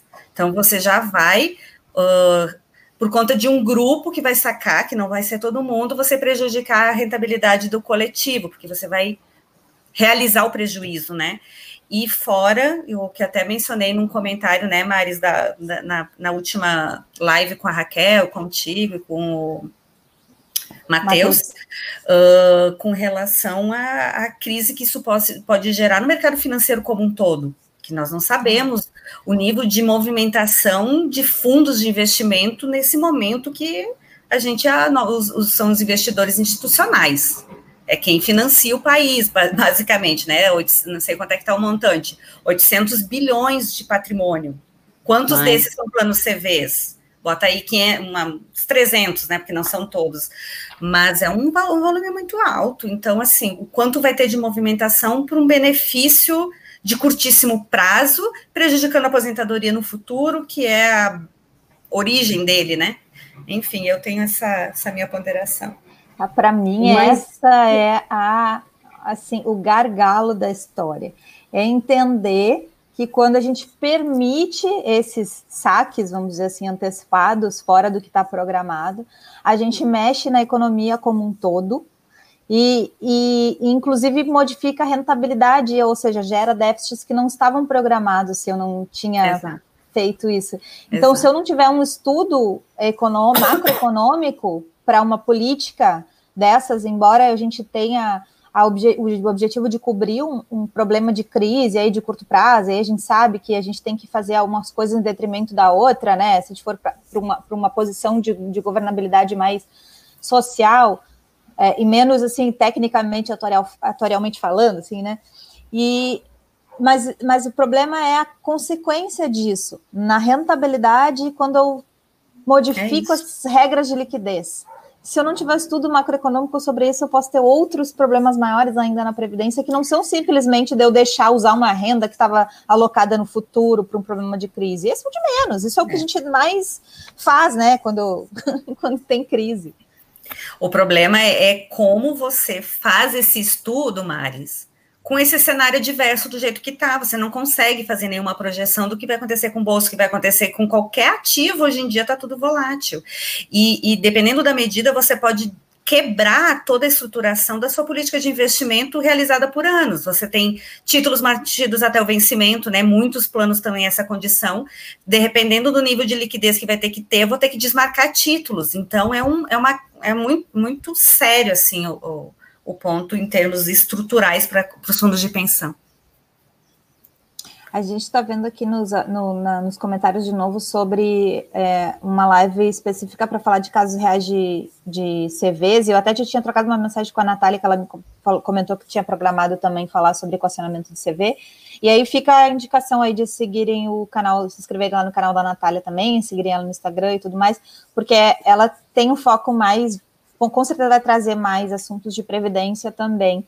É, e aí se complementam, né? Porque é muito importante ver também casos reais. A gente está uhum. aqui trazendo uma construção possível, fazendo as considerações, mas de repente estudar durante que seja um ou dois casos reais vai, vai complementar. Claro. Fala, Thaís. É... Não, até me esqueci o que eu ia dizer. Tadinho. Não lembro o que eu estava falando, não. Não, acho que eu falei tudo que eu tinha que falar em relação às crises para as questões sociais. 19 aí. Tá. E aí a questão. É... Ai, meu Deus, cadê a Evelyn? Tinha falado que era três, três considerações finais aqui, e a terceira era do comentário da Evelyn. É... Ah, cadê? Deixa eu achar ele aqui. Acho que teve um menino que falou de antisseleção de risco ali, de renda financeira e renda atuarial, que estava legal antes da Natália, e também acho legal a gente abordar, Ai, né? É verdade. Aqui, o Felipe falou que está aqui. Ele deu um, um, Eu tô aqui, aqui nos comentários. Eu falei que eu ia perguntar para ele. Entra agora, Felipe. Eu te mando o link lá no WhatsApp. Tu entra aí na nossa discussão. Ah, eu achei da Evelyn aqui. Depois eu vou procurar aquele da antisseleção, tá? O da Evelyn é bem no que a gente. A, pre, a prevista crise econômica gerada, né? Prevista crise. Não está falando do Covid, está falando da crise econômica é, pós-Covid gerada e a mortalidade pela pandemia, abalando os investimentos e as reversões em pensão, pode pensão, especificamente em pensão, pode causar déficit nos CVs no futuro? Pode. Ah, pode gente. um efeito compensar o outro, porque a gente normalmente, né, a reserva matemática de pensão é menor do que a reserva de aposentadoria.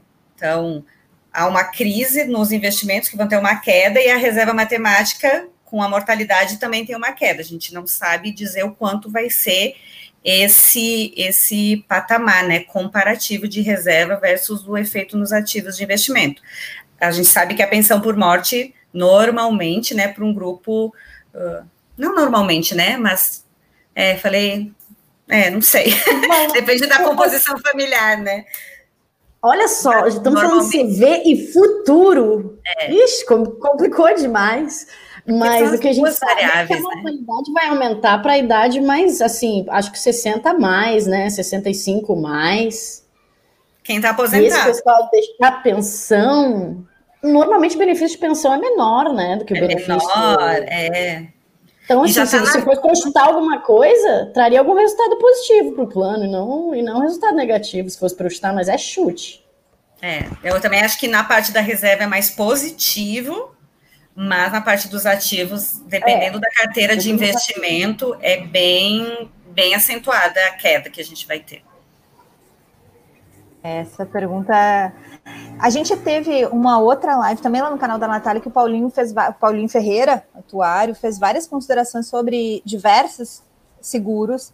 É, ela também fez e o Luiz é, também fez é, na área da saúde, na área da previdência, de diversos impactos assim que já são previ previstos, né? Ou são possíveis a gente dizer o que, que aconteceria dado que aumenta ou dado que diminui. Mas quando a gente vai pensar num plano de previdência, realmente vão haver as compensações, que daí a gente volta lá no nosso início da discussão. Eu tenho lei dos grandes números por trás, eu tenho constituição do plano por trás. Eu não estou pensando num único tipo de, de, de cobertura. Então, uhum. é, a gente vai, não pode pensar em desenhar somente pensões, né? Ah, algumas pessoas vão falecer, mas tem aqueles que não têm pensões atreladas. E aí, aí eu tenho um ganho, ganho, ganho real, é. né? Então, não necessariamente. E, e, e, até em termos de gestão do plano mesmo, né? O, o efeito dessa pandemia em termos de teste de taxa de tábua de mortalidade. Entra ou não entra esse ano? Né? É, exatamente. E agora aqui, ó, muitos CVs dão opção de renda vitalícia e financeira na concessão como vem anti-seleção de risco nessa opção? Essa pergunta é excelente, né? Marcone está aí, Rafael vai estar tá aqui com a gente também daqui uns dias, vou mandar o convite. É, essa é a clássica, uma das clássicas submassas, né, que a gente tem em planos de CV quando tem opção no gozo de benefício, né, quando a pessoa entra em gozo de benefício. E aí é aquilo que é a construção do plano, né? plano com massa pequena não deveria dar esse tipo de opção, porque é uma opção viável, interessante para o participante, mas é na contramão do sucesso do mutualismo, né? Porque você divide a massa, né? No mínimo, se tudo correr bem, você vai dividir, né? Mas eu, eu acho bem, bem é, complicado. É, é como, é como se o CV tivesse ali dentro dele um CDzinho também, é. na parte de concessão, para dar mais uma complicadinha, como se já não bastasse. Aí tem, tem planos que tem isso, né? Na, na, na hora da concessão do benefício, tu escolhe se tu quer renda financeira ou renda vitalícia. E isso vai ser muito do momento, eu acho, para quem tem o mínimo de educação financeira e previdenciária e tenta assim projetar alguma coisa, hum, vou querer compartilhar risco aqui ou vou querer comer o meu, meu saldo de conta em 20 anos, né? Nossa, é difícil de, de modelar isso, assim. O Rafael tá falando que ele tá quase na madrugada, né? Se não me engano, ele tá lá em Portugal. E tá falando, tô aqui quase de madrugada, mas não tem problema, a gente marca às 10 horas da manhã, que aí não vai ser, não vai escapar não de fazer live. A Maris dá um jeito. aí a Mariana Sabino tá falando, quem se aposentar no plano CV com essa rentabilidade baixa, acaba tendo o seu saldo de contas reduzido na concessão. E a forma de recuperação dessa redução será tratado no mutualismo? É, esse é um ponto assim que eu vejo com muita preocupação que qualquer ação é difícil a gente dizer participante não aposentem plano CV neste momento, porque você vai realizar o seu prejuízo. E depois você entra no mutualismo, essa recuperação que veio no saldo de conta é muito difícil recuperar, porque aí você está trabalhando com mútuo, né? E aí, dependendo da característica de investimento, com uh, você não vai ter. Então, eu falo assim: uh, tem planos onde eu trabalho, onde a, os, os investimentos dos ativos têm risco, os investimentos dos assistidos não têm, é só título público e ativo líquido para pagar benefício. Não vai recuperar, não, não vai, não eu, vai dar superávit, não vai, não vai, vai. O objetivo é manter o seu benefício, então tem que ter muita parcimônia na hora desse momento de crise, pegar um benefício, inclusive, né? Então, acho que é um momento assim que meio que tem que ficar em stand-by e vamos ver o que, que acontece. Para mim é um assunto que está muito relacionado à segregação né, de ativos ali, ou perfil de risco. Cada Porque se tem um participante que já tá, que já arriscou a FU quando a bolsa estava bombando, aí agora já está lá com seus 60 a mais e tal, e está tranquilo, ele tá tranquilo, né? Porque o, o, o, perfil de risco dele agora tá só em título público e tal, o que ele tinha que acumular de grosso já, já veio mesmo. Então, acho que, essa, que isso aí tá muito atrelado também à discussão de perfil, perfil de investimento E portfólio do ativo também ao longo do tempo, né? Ciclo de vida ou não, faz sentido, não faz. Mas é, é, se não tem ciclo de vida, não, a pessoa não fez isso e está andando de acordo com a política de investimento natural do, do, do, do fundo, está na baixa, está em baixa, isso é fato. É, não realiza prejuízo. Não, é, então, carteiras ah, que têm na... 10% de renda variável com a queda da bolsa de 110 para 70, que deve estar agora. É, a Natália está respondendo aqui para a Mari, ó. Eu aguardaria esse momento passar utilizando os institutos de alto patrocínio, né? Ou então ali de BDP, aí o BPD. B, é, um, BDP, tem um, um quesito. É, diferido. Só que tem um quesito na legislação que o BPD, você pode virar BPD até atingir a elegibilidade. Então, se você já atingiu a elegibilidade, você não tem mais essa opção. Só remanesce autopatrocínio. Então, é uma, eu acho que é um gap aí de legislação que não tem sentido a pessoa já ter direito, por ela ter direito, ela não pode ficar sem pagar. E aí fica um contramão entre o autopatrocínio e o BPD só porque a pessoa está com a idade de aposentar. É. Aí é. É isso, meninas. Eu tenho que agradecer. Vocês querem fazer alguma consideração final? Senão a gente está terminando hoje. Todo mundo que participou aqui, se inscreve no canal, deixe seu comentário. Coloquei aqui no link o canal do Telegram, que eu vou mandar a apresentação da Mônia, eu tenho mandado outros arquivos. Ah, eu fiquei, a gente ficou de ver, dar uma olhada na CPA. Agora que eu, eu lembrei de uma coisa. A CPA, a, o Comitê de Pronunciamento Atuarial, ele não se refere a equacionamento CV ainda, ele está falando sobre equacionamento de benefício BD. definido. De uhum. BD, exatamente. Vou, montar, vou botar aqui na tela para a gente dar uma olhada e a gente tem mais uns minutinhos aqui aproveitar. Deixa eu fazer, tirar da Mônica, Mônica aqui botar minha janela do aplicativo. Cadê? Aqui. Como, é, vocês chegaram a ver, meninas, e participaram de alguma forma? Como é que foi? Aqui, ó, equacionamento do benefício de déficit, né? Do plano de benefício definido, supervisionadas da Previc. Isso tem que olhar. A diretoria que eu tra... A minha área lá, da, lá que eu trabalho na Previc participou bastante da parte da construção, junto com a CT de fechadas do IBA. A gente, uhum. a gente trabalhou Aqui. bem em conjunto, assim. Foi elaborado pelo Instituto Brasileiro de Atuária, previsto na legislação, está lá disponível no site, vou mandar depois também. Ó. O objetivo deste pronunciamento é estabelecer orientações e procedimentos básicos aos atuários responsáveis pelos planos de benefício administrados por entidades fechadas de previdência complementar na modalidade, modalidade BD, que possuírem déficit a ser equacionado. A gente poderia dizer assim que, dado que eu tenho alguma coisa do BD, quando eu for aplicar para o CV, eu trago tudo isso e ainda trago a complexidade do que, que do que é variável, de quem, de quem ainda não está no gozo do benefício? É que em BD tá tudo junto, né?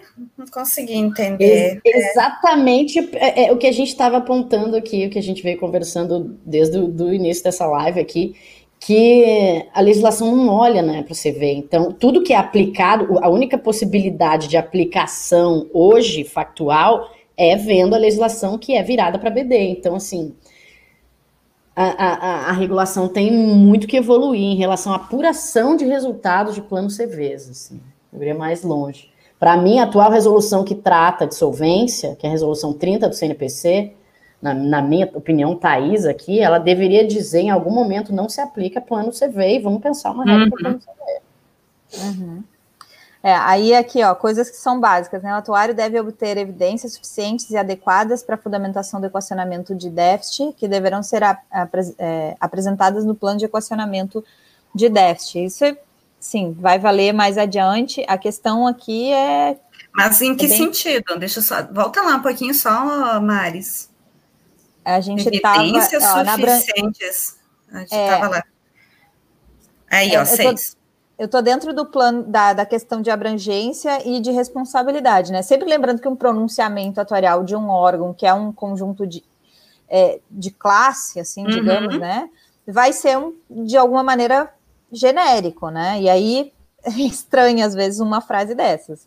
Estranho, eu quero dizer assim, é normal ter uma frase dessas, e ela não vai ser tão específica. Então, eu de, deveria dizer que não estranho. É. Ó, é. O atuário deve obter evidência suficiente Acho que vale, e adequada. vale uma live de debate sobre isso. É, tá aí, né, na mesa, para quem quiser contribuir. Com certeza, as pessoas que participaram do, do debate e tudo mais é, também têm como, como contribuir mais efetivamente, né? Uhum. Mas você ia comentar alguma coisa sobre essa frase, Mônica? É, não, é porque como assim obter evidências suficientes e adequadas para a fundamentação do equacionamento de déficit? O, def, o déficit é contábil, né? Existe uma 500 mil variáveis dentro de, uma def, de um déficit, de uma apuração de resultado, e qual é a evidência que eu tenho que o atuário deve demonstrar que o equacionamento se já tem um parâmetro legal que estabelece quando que se starta ou não, se o parâmetro contábil ele é auditado, enfim, né? Segue a CPC, enfim, eu, eu, Ai, tá ruim. eu, eu, eu tenho uma, uma certa restrição quando coloco uma responsabilidade ao atuário muito além de qualquer condição que ele tem de atuação. Eu, eu, fico, eu fico sempre com, com, com os cabelos em pé, porque eu que trabalho no fundo de pensão grande, é muito difícil você. Você tem a, a, segregação de funções muito claras. A gente não tem uma atuação, não, e até porque não é saudável a atuação ser multifuncional de um atuário, senão você você enlouquece, não tem como. Então, quando fala isso, aí teria que entender melhor o contexto como um todo para ver que critério é esse. Tá aparecendo preto aí para vocês ou tá aparecendo na tela? O, não, tá aparecendo a tela. Objetivo, tá? é preto ah, então. agora. Agora é, é agora preto. Foi. É, agora tá, foi. Agora...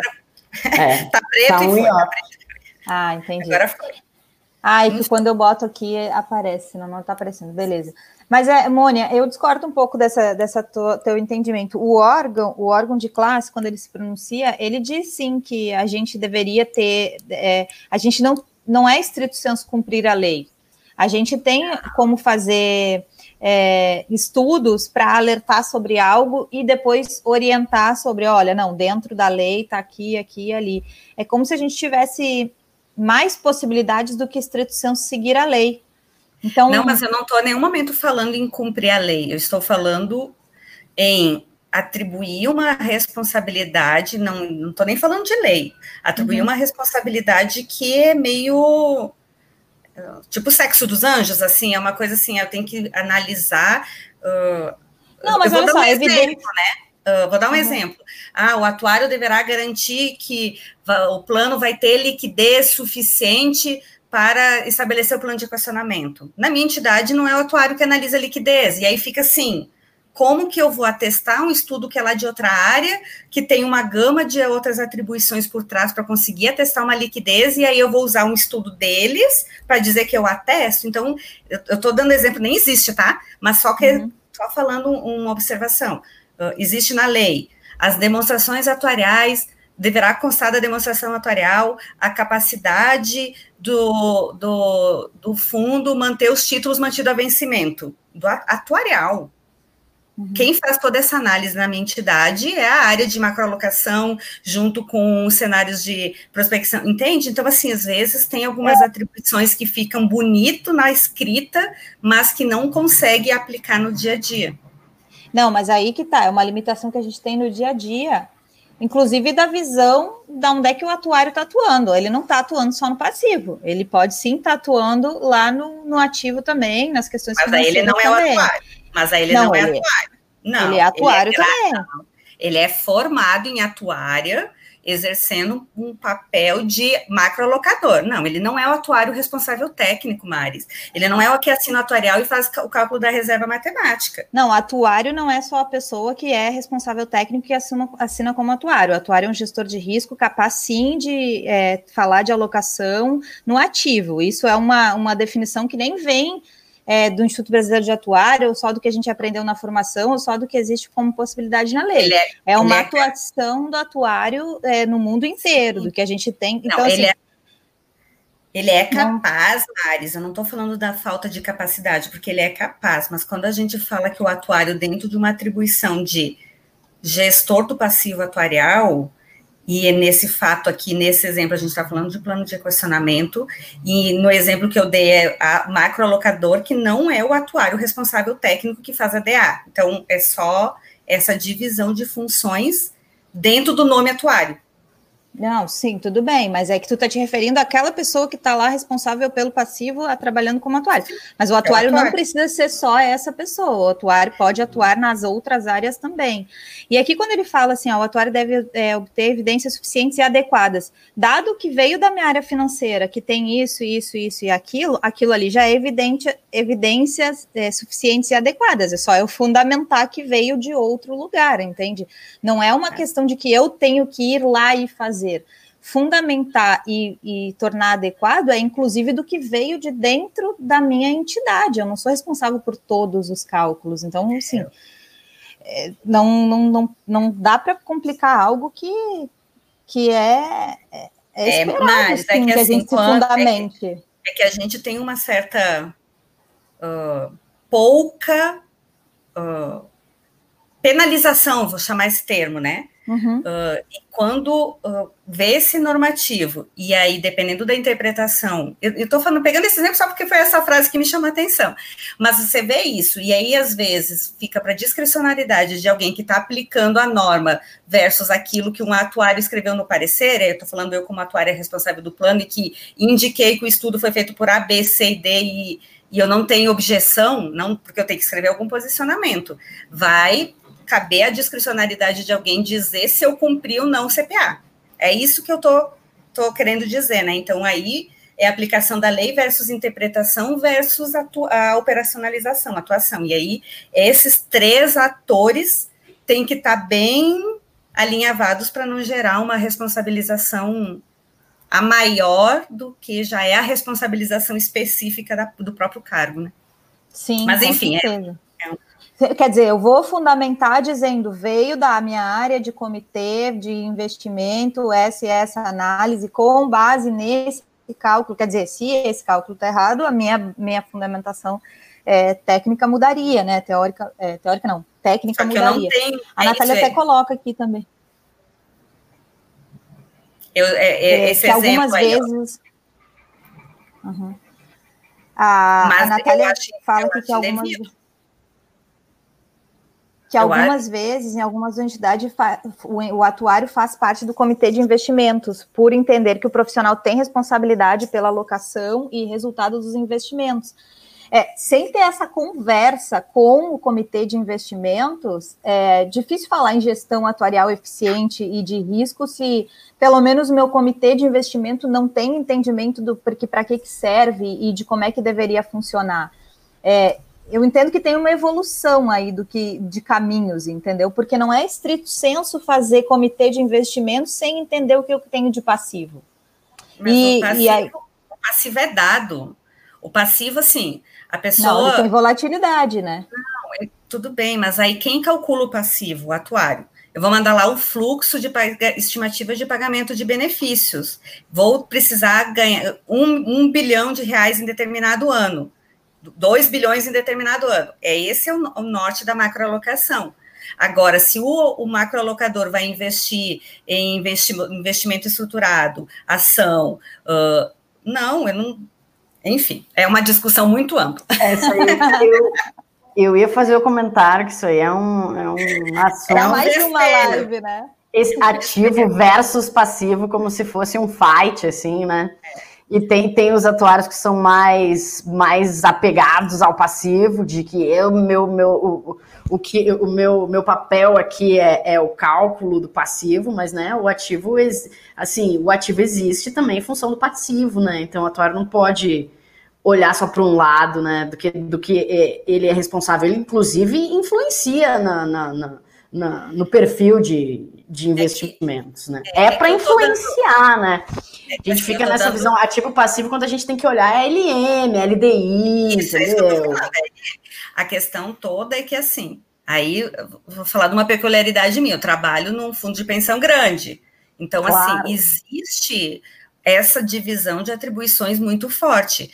Uh, lá onde eu trabalho, lá onde eu trabalho, tem 15 classes de ativo, 15 classes de ativo. A gente não investe só em em título público e CDI, ah. bolsa e fundo de investimento. Não, são 15. Então, assim, olha a dificuldade para você fazer a gestão do passivo complexa do tamanho que é, e você é uma é humanamente impossível você. Mas a gente não está falando de um atuário. Eu estou falando de um trabalho atuarial, não é, não está restrito a uma pessoa só. ah, mas na hora de assinar, é, não, mas na hora de assinar vai ser é uma pessoa que vai assinar, vai ser só Mas aí não é o atuário. Pode, é isso que eu estou querendo te falar, Maris. Não é o atuário do plano. Pode ser um profissional de atuária, mas não é o atuário do plano. Pode ser que ele esteja lá totalmente atrelado lá na área de investimento, ele conhece minimamente o que trabalha lá no passivo, mas ele não tem a dimensão das variáveis atuariais. É, porque uma coisa é é, é, é, muito grande a gestão, é muito complexa Sim, a gestão. Muito grande, e não deve ser feita por um atuário. E quando a gente fala de plano e de gestão, e de que nem está falando aqui, ó, segregação de funções, é a função do ALM e tudo mais, eu não estou falando que o atuário é esse um atuário que assina.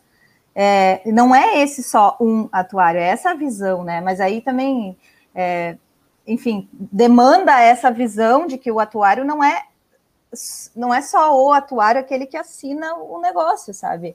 Eu tenho aí, mais gente, o trabalho é maior do que isso, né? Eu, eu entendo, Maris, tá? Mas é, aí é, o, é a conceituação por trás disso. Acho que é, vale a gente fazer. Tá tendo mais uma visão estricto senso, é mais lato senso o negócio, né? É, exatamente. E não é que a gente discorde, né? Mas é que quando a gente se refere a. Porque o atuário tem que saber também do, da função eu não estou falando de estrito senso só do cara que está assinando, né? Da pessoa que está assinando ali. Mas, Mas é quando, é, quando a gente está falando de plano de equacionamento, é o atuário que está fazendo.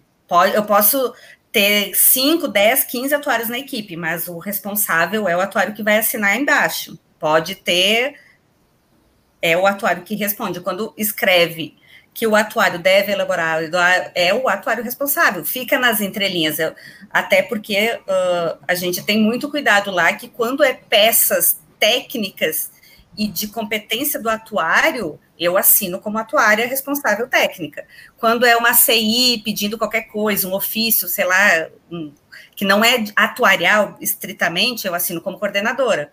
Eu tenho essa, essa dupla dupla jornada aí dentro da mesma função. Então a gente tem que a gente toma sempre muito cuidado para mesmo tendo um rol de atuários assinando, quando é documento técnico, quando é parecer atuarial, é o atuário responsável que assina, então.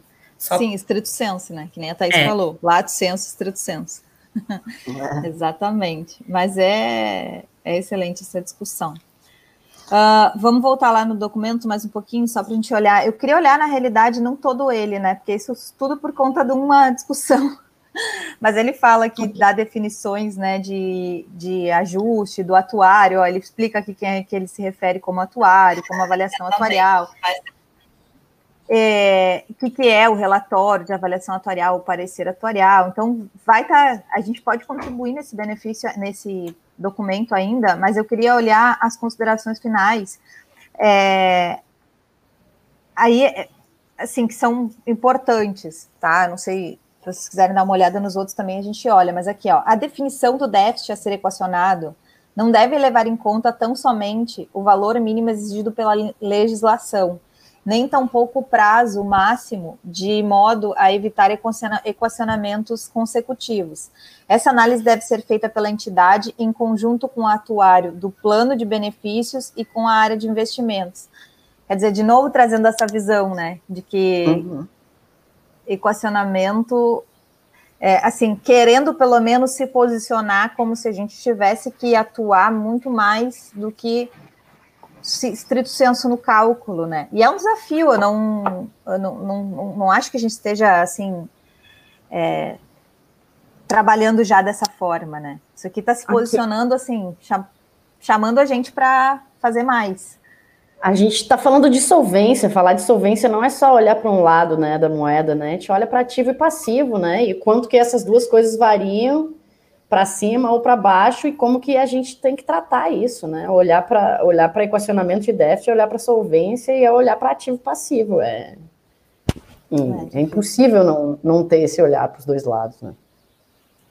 E aí fala que ó, o controle da entidade de vários planos de equacionamento simultâneos pode levar a dificuldades operacionais, além de exigir um esforço maior de comunicação junto aos participantes, assistidos e patrocinadores. Essa questão da comunicação é algo que daria uma discussão só, né? Quais são as estratégias importantes e também embora não seja o atuário que tenha que é, assinar essa parte, mas o atuário, eu creio, também deveria estar junto dentro dessa discussão de quais são as melhores estratégias para fazer esse tipo de comunicação, né? Que é a explicabilidade do que a gente calcula.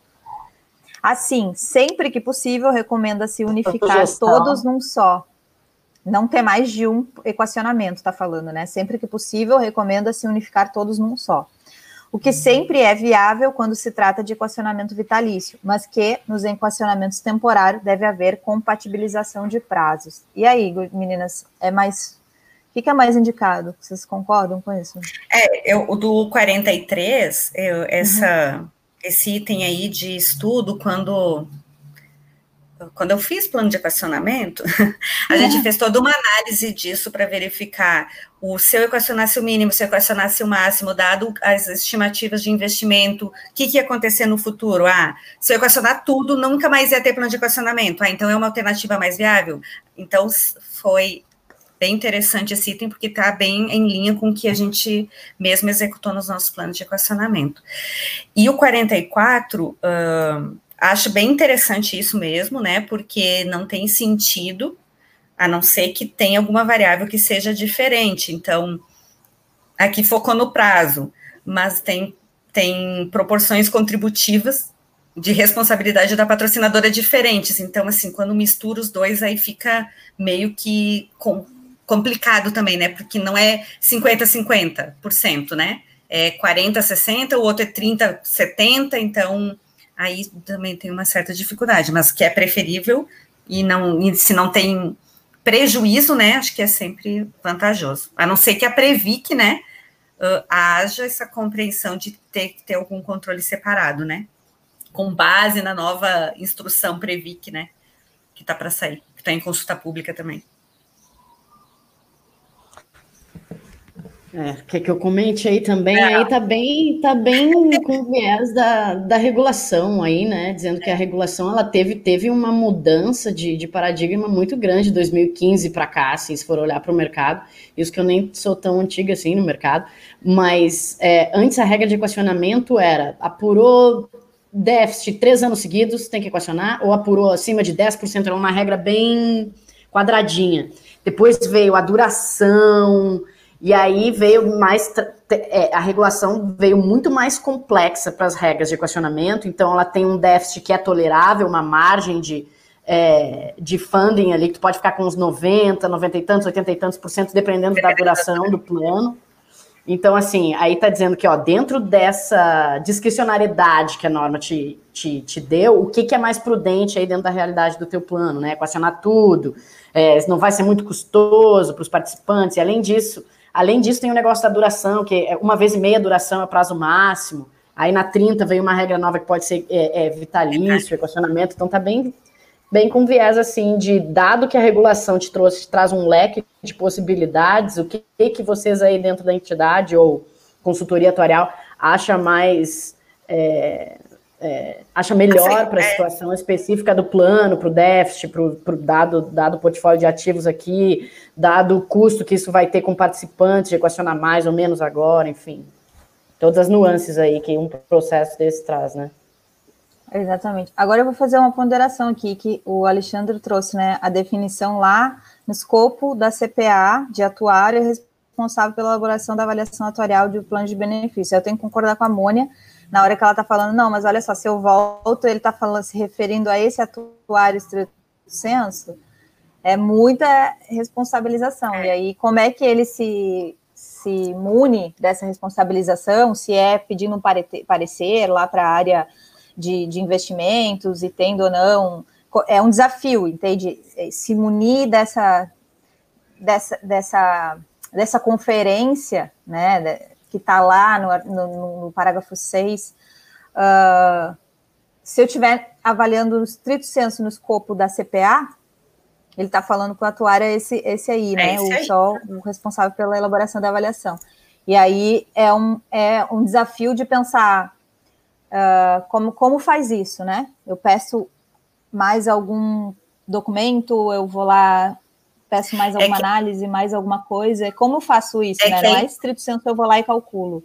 Isso, então é, é, por isso que eu quero dizer que quando vem um normativo, uma instrução, uma coisa que coloca uma obrigação onde uh, nem todos os fundos de pensão, aquela atribuição é do atuário, aí gera isso.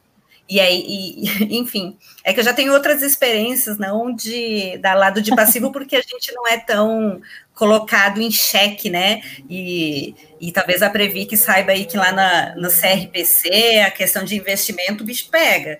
E aí é aquela questão de eu fiz com a boa técnica, eu me municei de documentos de outros, mas eu não fui a, não fui a pessoa. E às vezes a interpretação de quem está te julgando, né? Sim, fazendo a, a, regulação, a fiscalização. Isso, uhum. é fiscalização pode vir num viés totalmente diferente da interpretação FAT. Ah, mas não era minha atribuição. Mas não era isso que estava escrito que você tinha que fazer, né? Sim. Aí no final aqui a gente tem esse pronunciamento tem apenas o objetivo de orientar os atuários em casos de equacionamento de déficit de planos de benefícios estruturados na modalidade BD, os casos excepcionais ou não contemplados deverão ser analisados individualmente, enfim, é aquela coisa do final das boas práticas atuariais aí que a gente vê. É, de qualquer forma, assim, pensando na CPA como um documento que vem do Instituto Brasileiro de Atuária, Associação dos Atuários e tal, é, mesmo ele não tem é, na, na, na, sua função atribuir funções, né, na sua, no seu escopo, objetivo né? atribu é, escopo atribuir funções. Mas o Instituto, estrategicamente, é importante que a gente se posicione, fazendo uma análise ampla né, do CPA, é importante que a gente se posicione como isso sim sendo uma atribuição do atuário, mesmo que seja ele enquanto equipe, enquanto área de atuação. Então, sempre vai ter o trade-off, né, de como é que eu escolho que está acontecendo lá na prática e qual é o meu objetivo estratégico enquanto instituição. E é por isso que precisa de discussão, senão a gente não precisava nem estar tá aqui. né? Tanto que Mas o CPA que... de, de auditoria atuarial, da, a, a SUSEP validou né, o CPA de auditoria, de auditoria atuarial, né? Uhum. Sabe, a Previ que aí não diz assim, ó, conforme CPA tal. Do... é, é. Aí. A gente chega lá. Ai, meu Deus do céu. Então tá, gente. Eu acho que por hoje é isso. É, foi excelente receber as meninas aqui. Obrigada. A gente teve discussões calorosas. Muito bom, Mônia. Obrigada pela disponibilidade. Thaís também. A gente ficou de marcar mais uma. Fala aqui nos comentários. Entre em contato conosco. Quem quiser, procura as meninas também no LinkedIn. É, ou me manda mensagem também que com certeza a gente vai conseguir dar alguma resposta, ou se não consegue uma resposta, marca uma outra live para responder. E acho que é isso. Então, esse foi o Atuário e Gestão de Risco Podcast. Eu sou Maris Caroline. Mônia Zucchetti. Obrigada.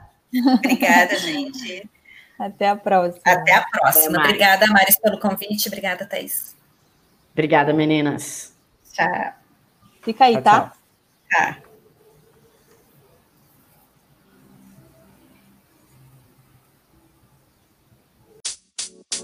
Bye.